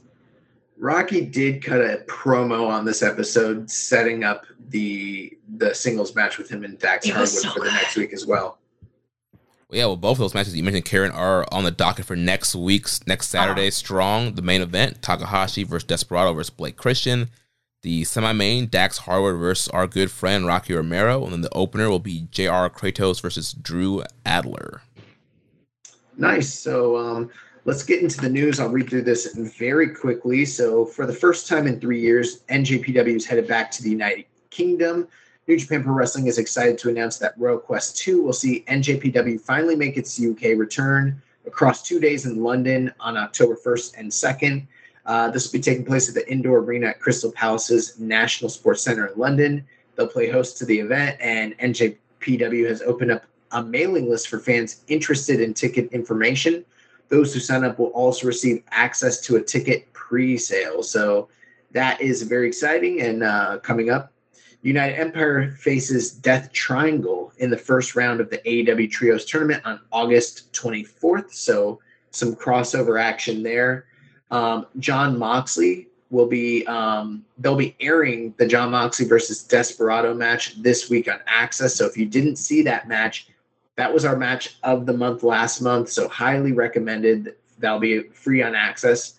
Um, I covered the news with Robbie Eagles challenging for the title against uh, Dragon Rojo. He did lose Friday night in his title challenge for the CMLL World Middleweight title to Dragon Rojo in Arena Mexico. Um, other news. So this is a bit, bit of an older news story. You guys can weigh in on this a little bit, but Hiromu was in Nashville for the Music City uh, Mayhem, and he had items stolen from his hotel room. It was ransacked while he was working uh, Music City Showdown. Tokyo Sports did an interview that Karen, in translation, who is Karen Peterson, uh, did the translation for, and kind of let people know what the lowdown on that one was. Uh, the what had happened was he went to the show left his eh, left some things in his hotel room um you know just like just like his clothes that he had packed for like his non stuff he didn't need for the show so like his like his casual wear his sports wear like just personal creature comforts and stuff like that and while he was at the show somebody got into his room and cleaned out everything they took everything in Mm. his YouTube video that he released, I think yesterday, there's no English subtitles on it, but I was listening to it, and the more he was, t- and he, and they actually during the video, it's a vlog of his like, his trip to the U.S. for that like one week between um, High Alert and Music City Mayhem. They count down to the day where his room, room gets robbed, and my my the one thing that stands out to me from that video is that he says he asks housekeeping to clean the room. And I don't know if it was if there was a miscommunication with the front desk and they thought he was checking out, so they cleaned the room, cleaned the room, or if somebody was able to figure out that he was staying at that hotel and asked for a spare key and or broke into his hotel room, but they took uh, the the part of the video that he talks about at the very end is that they give him a police report to fill out to you know itemize the things that were stolen and what their uh, value is. And he's like, it's not necessarily these are things were expensive, but it's the sentimental value of what was taken. Uh, Some of the, the like some of the uh, pieces of clothing that he brought were from one of his favorite bands that um they were limited run like you know you can't find them you can't like order them off the band's website anymore they're very hard to find so he you know does his best and fills out the paperwork and turns it in but you know with no hope that he's going to ever see his stuff again Right. but shortly after returning to Japan, it seems that because he was traveling, not traveling uh, with Desperado, but they seem to have been in the same venues and same airports at the same time because they have the same flight schedule. Um, one of my friends who also does translation work said that Desperado kind of mentioned, like he tweeted at one of the guys from the band where that is her. They're coincidentally the same. It's the same band that they both like um, about about the incident, and it got back to the band, and they sent the item that he wa- was most upset about, a pair of shorts that were like limited Wow. edition. They sent him like the the, per- the person from the band sent his own personal last pair of those shorts for Hiromu with some other things to kind of cheer him up because he's like That's pretty cool. yeah, but it was it was like this like you know Despy's trying to like do the right thing on the DL and not let everyone know that you know he's doing a, a good thing, and then Hiromu completely outs him, being like, "Oh, by the way, Despy, thanks for your help." But Well, it, no it was one in the West would have known that, but now this is a widely listened to podcast. You've broken kayfabe, and now I, it's I going have out to pulled the back masses. the curtain. Sorry. Karen, expose I- the business. My sources are Tokyo Sports and the Hiromu Takahashi official YouTube channel. So you know what? They did it to themselves. Let's be honest. but it's one of those things where you know in in the end of his video he talks about you know being more aware of not traveling with things of sentimental value things that if you're if you're traveling to xyz location don't tr- like unless you're taking those important things with you everywhere you go don't travel with things that you're that if you were to lose them that it would be so devastating for you like travel with things that you you could stand to lose Mm. but Well, spe- speaking of Hiromu, this past Sunday he was wrestling for Brain Slam presents New Noise in Los Angeles. Um, he wrestled Warhorse in a no DQ match. I haven't been able to find any um, footage of this match, but people that were there live said that they were taping. So it is expected that this match will become available on VOD in the near future. So be on the lookout for that. Stark uh, Cast 5 panel, which was a couple weeks ago. Claudio Castagnoli was interviewed, and during his interview, he said he would love to face Kazuchika Okada at Forbidden Door 2. So, you know, we can cross our fingers. Um, Matt Rehwoldt, who has been on the mic for New Japan Strong, recently announced via Twitter that he has stepped away from the ring indefinitely and focusing exclusively on the broadcast side of business. So, um, you know that's kind of a, a, a little bit surprising. We've seen him even compete for Strong uh, this past year, but he is no longer going to be wrestling. Um, formerly known as Killer Kross, has reappeared in WWE uh, two Friday nights ago, and he's he'll no longer be making NJPW appearances for the time being, which a lot of people that are listening to this show are going to be very happy about. Yes. Um, Christian has reportedly signed a AEW slash ROH deal via Fightful Select. They gave that report uh, a week or so ago. I don't, I haven't seen a lot of news about this, but he is apparently under contract with AEW and ROH. So, um, good thing that Forbidden Doors open. So. Seriously. now. Yeah. We had a question from Hawaiian Punch BB. He said Triple H is in charge. Dakota Kai and Karrion Kross have made the returns. Are you worried about any of the NXT babies making their way back to Papa H? Well, Like we mentioned earlier, like Jonah, obviously Triple H, he's he's making calls, he's trying to get people back um, into the fold, and yeah, they're they're gonna offer a ton of money to guys like Jonah. I'm sure Blake Christian, uh, people who are, but he's under contract, but they're they're gonna try and find people who are have shorter deals or maybe don't have full time deals and try and drop the bag to get people over. So yeah, I am worried about that. We've seen it over and over again with New Japan. It always seems to be that exodus to WWE usually happens after Wrestle Kingdom. So it is definitely possible that Triple H gets a guy like Jonah back and some of these other guys that are on strong. I think the Money other thing, yeah, and the other thing is that, that a lot, a lot of the guys that were let go are ones that got burned when they got to main. Like Shane Haste is a prime example of that. He was doing well in NXT and then he wasn't. um, but he's found his stride in New Japan, and I would hate for him to give that up just for the prospect of having more money. So, but Yeah. the problem that New Japan's running into, like Blake Christian, is another example of you know he finally came back to New Japan and now he got signed out from underneath them. Yeah. Yep. Um, yeah, they have to definitely be mindful of it. It's a buyer's market. Speaking of all that, there are reports that WWE and Triple H are scouting big name Japanese talent to bring into WWE. There's rumors that they were looking at Konosuke Takeshita. He's uh, since said that he has no interest, but they are looking to potentially bring in somebody. So, I mean, you know, we know in the past they've had interest in Okada and Sanada, different other names like that. So that's uh, definitely a story to pay attention to. Um, couple upcoming shows NJPW Strong Fighting Spirit Unleashed tour that will be taking place in Los Angeles August 21st. Some of the announced matches Roppongi, Vice, and Kushida and Taylor Rust will be taking on the Bullet Club team of Chase Owens, Hikuleo, Jay White, and Juice Robinson. Robbie Eagles will be wrestling Kevin Blackwood. Mascara Dorada will be taking on Mysterioso. QT Marshall versus Kita. And Fred Rosser is also announced for the show. The next month, month, New Japan Strong Autumn Attack will be taking place in Las Vegas on September 11th.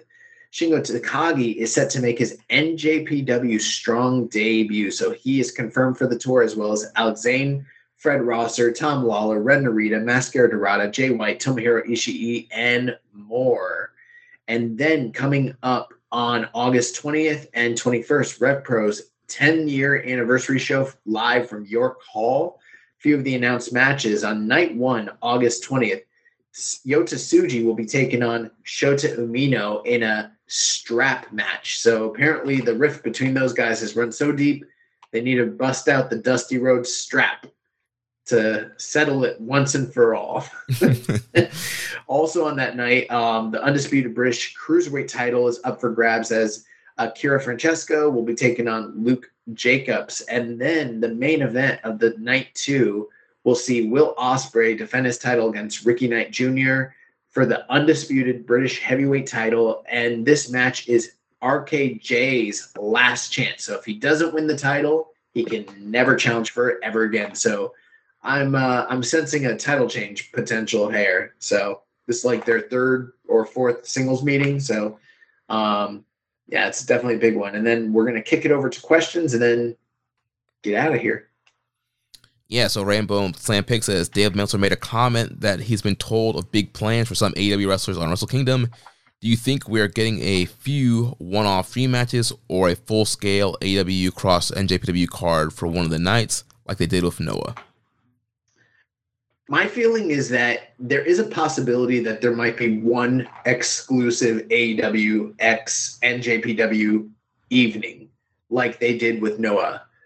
But if I was them, I wouldn't go that route. I wouldn't do a Forbidden Door 2, quote unquote, that way. I would just maybe work in some of that talent for Wrestle Kingdom as a whole and just give the entire whatever it is, two nights, that kind of special treatment, that boost that kind of has been lacking the last few years where you bring in some outside big stars and you kind of bolster the the profile of the overall show. Yeah, I absolutely agree with you. I don't think I'll say a Forbidden Door 2 will probably happen and make money, but yeah, I think just having the AW guys on big matches on the Tokyo Dome mixed up with other New Japan big matches would probably end up being better shows. I think the one thing that we need to go into this whole idea with is tempered expectations because people were upset about Forbidden Door, people were upset about the G1. And people, if you go back to New Japan versus Noah, there were a lot of people who were unhappy about how that was done as well. So it's one of those things where I I will get excited about it when they start announcing things but I also don't want it to be where there's they bring over so much talent that New Japan talent and New Japan strong talent are getting left off the card as a result. Right. Because Wrestle Kingdom is a New Japan show. It is not a crossover a crossover product unless they want to add a day like they did this year. Right. That's fine, but it it shouldn't be unofficially a co-branded show where a lot of talent that are there year round are getting thrown off the card or put put into a rumble or or gauntlet match on the undercard for like the never six man because that's just not fair to them. Yeah, that was gonna be my response. Was like if if that is the case, then maybe they should just do a third day show like what you but you mentioned it. Um, but here's what I will say: if they do do a third day nobody should temper any expectations. There should be no reason that they should be doing like a subordinated Noah style, just nothing but tag matches. If they do go ahead and do that and do a third day and it's cross branded, they just need to like fucking unload the guns and give us what we wanted for Forbidden Door and just just fucking do it. like give us the dream matches. Just why not? Uh, Stale Burger Buns has a question only somewhat related to the G1. Which current pairing of NJPW rivals do you think produces the best matches? For example, Shingo and Ospreay, White and Okada, etc. Right now, uh, in in this current era of wrestling, I mean, I can't think of any pairing that's better than Shingo and Will Ospreay just across wrestling them. and that's in the post Okada Ospreay world that we live in. Their matches have been consistently the highest rated and most talked about. Yeah, I think so, right. Yeah. yeah, right. Currently, at easily Ospreay and Shingo. And I think before Okada Omega, I would have put like Dragon Lee and Hiromu in that conversation. So I think yes, like absolutely in, in like the last decade, it's been like Dragon Lee Hiromu, Okada Omega, and now we're in the like Shingo Ospreay era. And until someone shows up and starts putting on matches that are better than them, that's kind of what the deal is. Hiromu Despe from start kind of started back in 2020. Um, That's true. That would be another one that if we're gonna give a little bit of love to the juniors, that that that would, they should definitely be in the conversation. Yeah. Les Commission 7252 says, other than the Rainmaker, the High Fly Flow, Stormbreaker, etc., what finishing move do you guys think is very much protective? I have Robbie Eagles at the top right now with his Ron Miller special. Bushi's uh, MX. That Is, is that that protected? I don't it's too protected. I don't think anybody's kicked out of the MX. Are we talking about the MX off, the MX off the middle Top. rope? Yeah. Okay, because I've seen him no hit one it ever not- kicks out of it. And but everyone bad luck- sells the ever loving you know what out of it. Nobody kicks out of the bad luck fall Yeah. ever. Never. Nobody kicks out of the bad luck fall. You want to talk about like a protected move? That's a protected move. I mean, uh, the Blade Runner, Jay White's Blade Runner, nobody's kicked out of that. Here's another one: King Kong knee drop. Nobody kicks out of that move. Mm. There are protected. It's not just the main eventers. Like there Yeah. are protected moves out there. Um, but those are the ones I could think of. Time Bomb 2 would be another one. Yeah. What was that? Time Bomb 2. Oh yeah. Has nobody? Wait, I think uh didn't didn't Desperado kick out Time Bomb two? Was it Time Bomb 2 or Time Bomb? Like I can't remember which. I think I think he might have kicked out Time Bomb two. He did. He kicked out Time Okay. Bomb two. Yeah. But also, but that's another one that's very few and far between. People don't normally kick out of it though. Nobody's kicked out of Stormbreaker. Yeah. Last of the Dragon. So Has anybody kicked out? I don't think anybody's kicked out of that yet. I can't think of anybody. Made in out of that I Japan, yes. Last the Dragon, I don't think so. Yeah. Hmm. Also asked, who would you guys say had the better redemption arc? Kota Ibushi from Wrestle Kingdom 2020 to Wrestle Kingdom 2021, or Jay White from 2021 Wrestle Kingdom to Dominion 2022? Ibushi. Yeah, I agree. Uh, next question says, Is Chase Owens the legend killer of New Japan? Following up with this question, with wins over Tanahashi and Ishii, do you guys think Chase Owens will get upsets over top tier guys every year? Possibly a Naito. But like mean- Ospreay and Henare have also beat Tanahashi, so he is, he isn't the only one. Tanahashi's He's- still alive. He's not dead yet. I mean, I would hope to not be that guy that like when you beat a legend, they're like, "Oh, it's such a huge upset." Like you want to move past that to where it's like, "Okay, he's great." Right. uh, but yeah, I don't know if Chase is going to get ever get past that. Um, this last question also relating to Chase is I didn't know that Chase Owens was 32. I thought he was a bit older, but with that, my question is: Do you guys see him as a major star in the future in New Japan as a main eventer? Nope. I mean, he's a, a great worker, but I, I don't see him ever going beyond possibly upper mid card status. Agreed. Uh, Dark Soldier says, should AEW and NJPW co-host a Super J Cup? There you go. Sorry. uh, he said, there you get another collab show without wasting a Forbidden Door show. Yeah, I mean, I could definitely see that, and I don't see why not. Um, for a few reasons, Super J Cup isn't exclusively uh, a New Japan. I mean, I I don't know who knows about the copyright law. They might own that title now, but originally that wasn't just a New Japan tournament. That tournament has taken place in other companies in the past. Um, and it was always a collaborative originally it was always a collaborative tournament amongst many different companies. It was never a new japan exclusive tournament. Uh, in the most recent years when it became a new japan exclusive tournament with just some guest outsiders it kind of fucking sucked. So i do love and harken back to the old days of super j cup. So would i be in favor of them doing some collaboration like that sure but here's the bottom line is like i'm not real i don't know the last time they did one in the us during the pandemic it looked great on paper and it ended up not being great so i do think that it should happen in japan would i be okay with them doing it with just AEW guys, sure. Would I be fine with them doing it with some AEW guys and a bunch of other talent domestically and abroad? Yes, because that's what the tournament was originally, and it was always supposed to be the best juniors in the world trying to figure out who's the best. I think if they're going to do that approach, it shouldn't be limited to just one other company. Because they have, you know, they have partnerships in Australia, they have partnerships in the UK, they work with CMLL, they work with multiple promotions in the United States.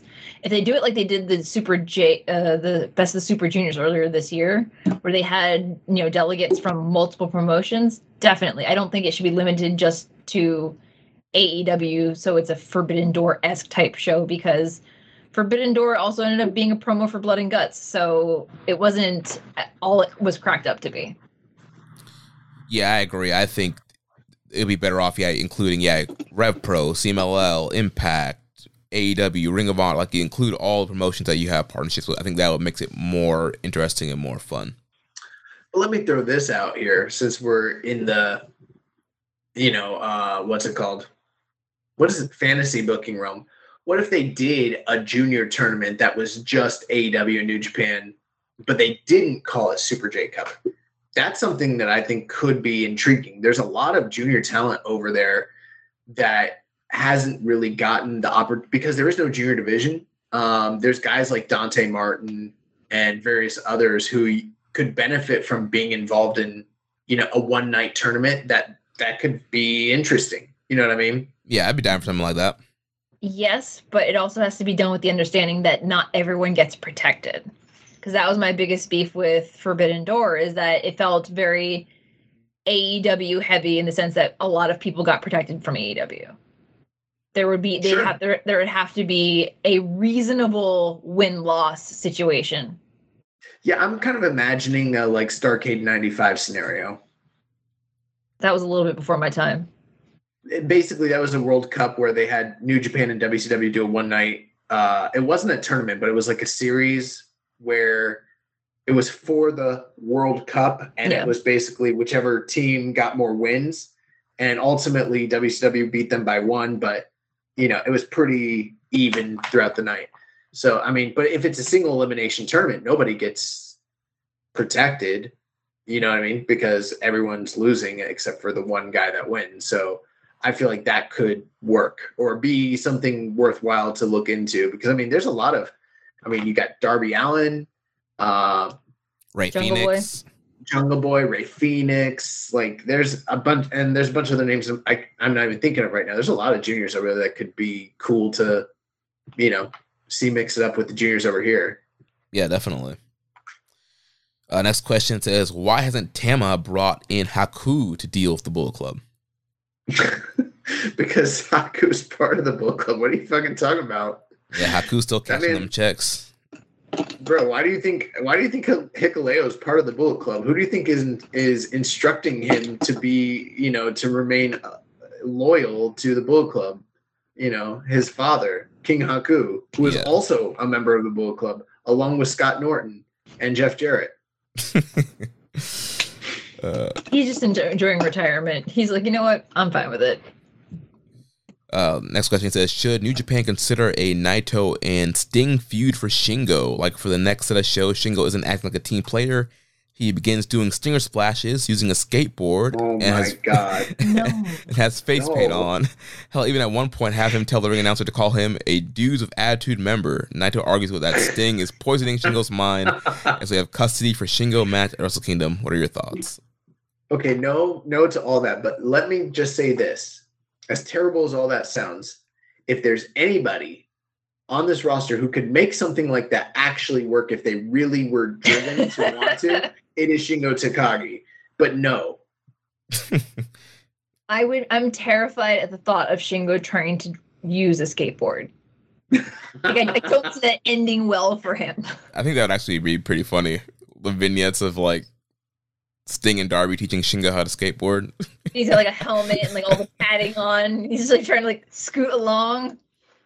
No. Now let me turn turn this idea on its head. What if we wound up with like, let's just say, who knows what Shingo's doing by Wrestle Kingdom season?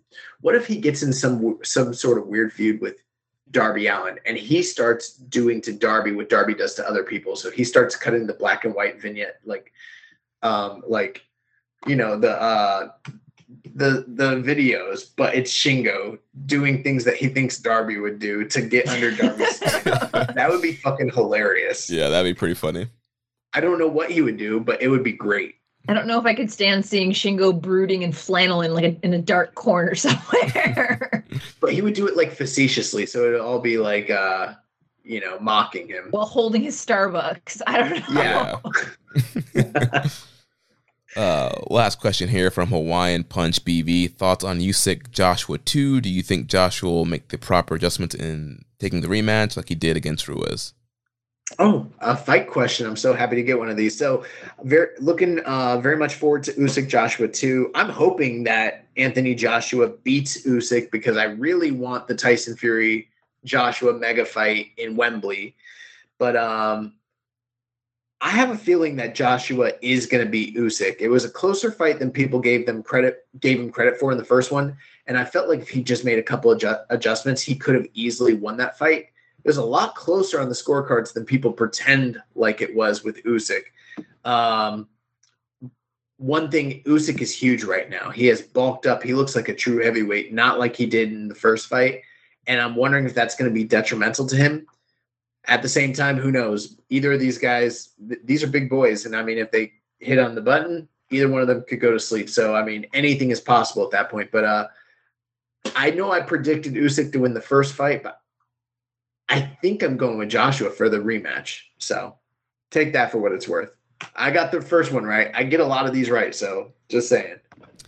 Nice. Well, let's end with uh, recommended match of the week. Uh, so last week for the excursion pick, Josh, you had originally recommended Robbie Eagles versus Dragon Rojo from CMLL. Yeah, I didn't know that this wouldn't air in time for the show, so that's my B.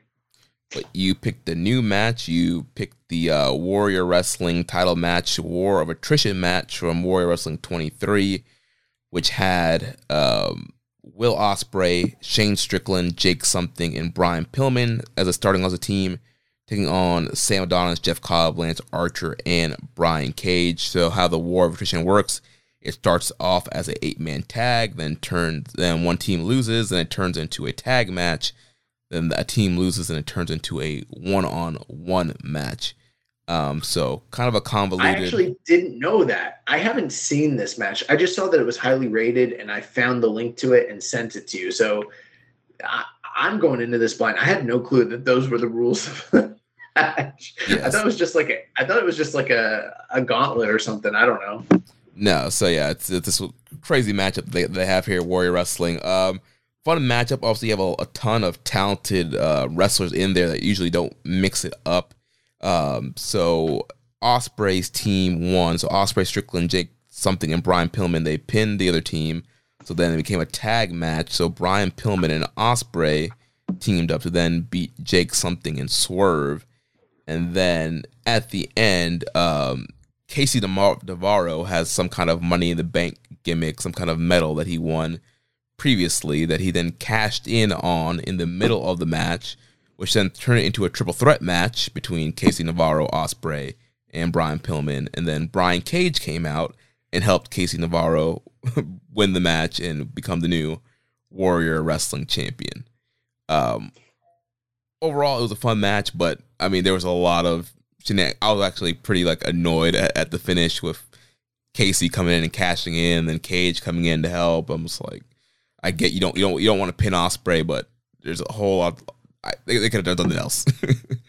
Yeah, this was one I was kind of skeptical on. I saw very high ratings, but I saw a couple reviews where like this was a mess, and I was like, who do I believe? yeah, do I believe the score? Do I believe those couple raters that are like, this was a mess? So I mean, it sounds based based on the way you're talking about. This was probably not going to be a recommended match of the you know excursion match of the year for you at all. no,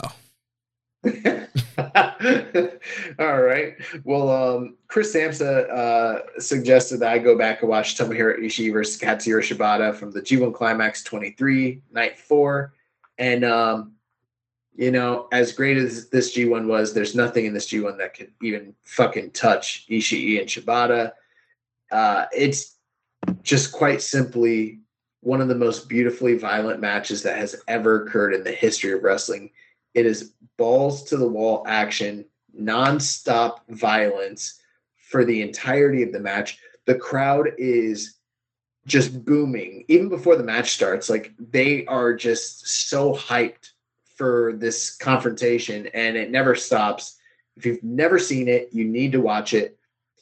I I think I've decided that this is my litmus test for what a five star match actually should be. You know, like okay, five star. I think it might be five stars. Is it as good as Shibata and Ishii? If it's not, it's going down. And if it is, then we're talking about a, a greatest of all time match. That's how good this is. If you've never seen it, go out of your way. You need to watch this. You need it in your life. Incredible. Nice. Then uh, for this week, I have the excursion pick. I'm going with our good friend Rocky Romero versus Speedball Mike Bailey from last week's episode of Impact Wrestling. Did Rocky win the title? Is he the X Division champion now? Uh, unfortunately, he did not capture the gold. I guess I'll have to wait and see.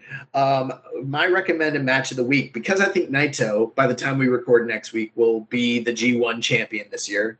I figured we dust off one of his classics from yesteryear. And my recommended match of the, the week is Tetsuya Naito versus Michael Elgin from New Beginning in Osaka 2017. Dave Meltzer gave this match five stars. And nobody talks about it, but it is quite frankly one of the greatest New Japan matches that has ever occurred. Naito versus who? Michael Elgin. you know him. He's the guy with the protein powder, you know? Everybody knows about that. I don't know her. Oh man. All right. Well, that's going to wrap things up. Karen, thanks so much for joining us on this crazy G1 journey. You're welcome. Please tell our listeners where they can find you online, what you got going on.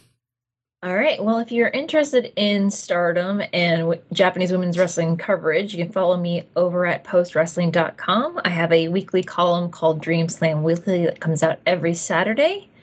I am also available on Twitter, Twitch, Instagram, and YouTube at Hey Karen Sensei.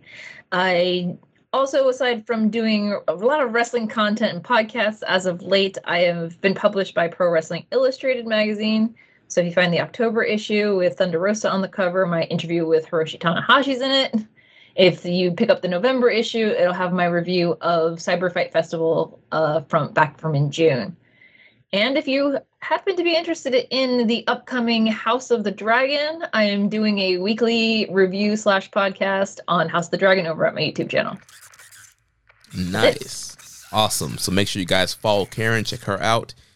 And next week we'll be back to discuss the semifinals and finals of the G1 Climax 32. I believe James Boyd from One Nation Radio will be joining us to review uh, those last few nights of the G1. So if you enjoyed today's Dr. Joshi. Yes, Dr. Joshi will be in the house. Uh, so if you enjoyed today's show, please consider making a donation and visit socialsuplex.com slash donate and click on the donate button under the Keeping It Strong Style logo. Make sure you click with us on social media on Twitter. The show is at KI Strong Style. Network is at Social Suplex. You can follow me at Jeremy L. Donovan. On Facebook, we are facebook.com slash social suplex. Also can find us in the Wrestling Squared Circle Facebook group. On Instagram, we're at Suplex. On Reddit, I'm the Pro Black Guy. Y'all just keeping it strong style. You can email me, Jeremy at socialsuplex.com. Check out all the other shows that we have here on the Social Suplex Podcast Network. One Nation Radio, hosted by Rich Latta and James Boyd. The Grave Consequences, hosted by Caleb and Maserati. All Things Elite, hosted by Floyd and Austin. The AEW Match Guy podcast, hosted by Sir Sam. And the Great Match Generator, hosted by Danny. Don't forget to subscribe and leave a rating and review, and we will catch you next week on Keeping It Strong Style, the ace of podcasts. It's Yvonne. Thank you for listening to Keeping It Strong Style. We'll see you next time.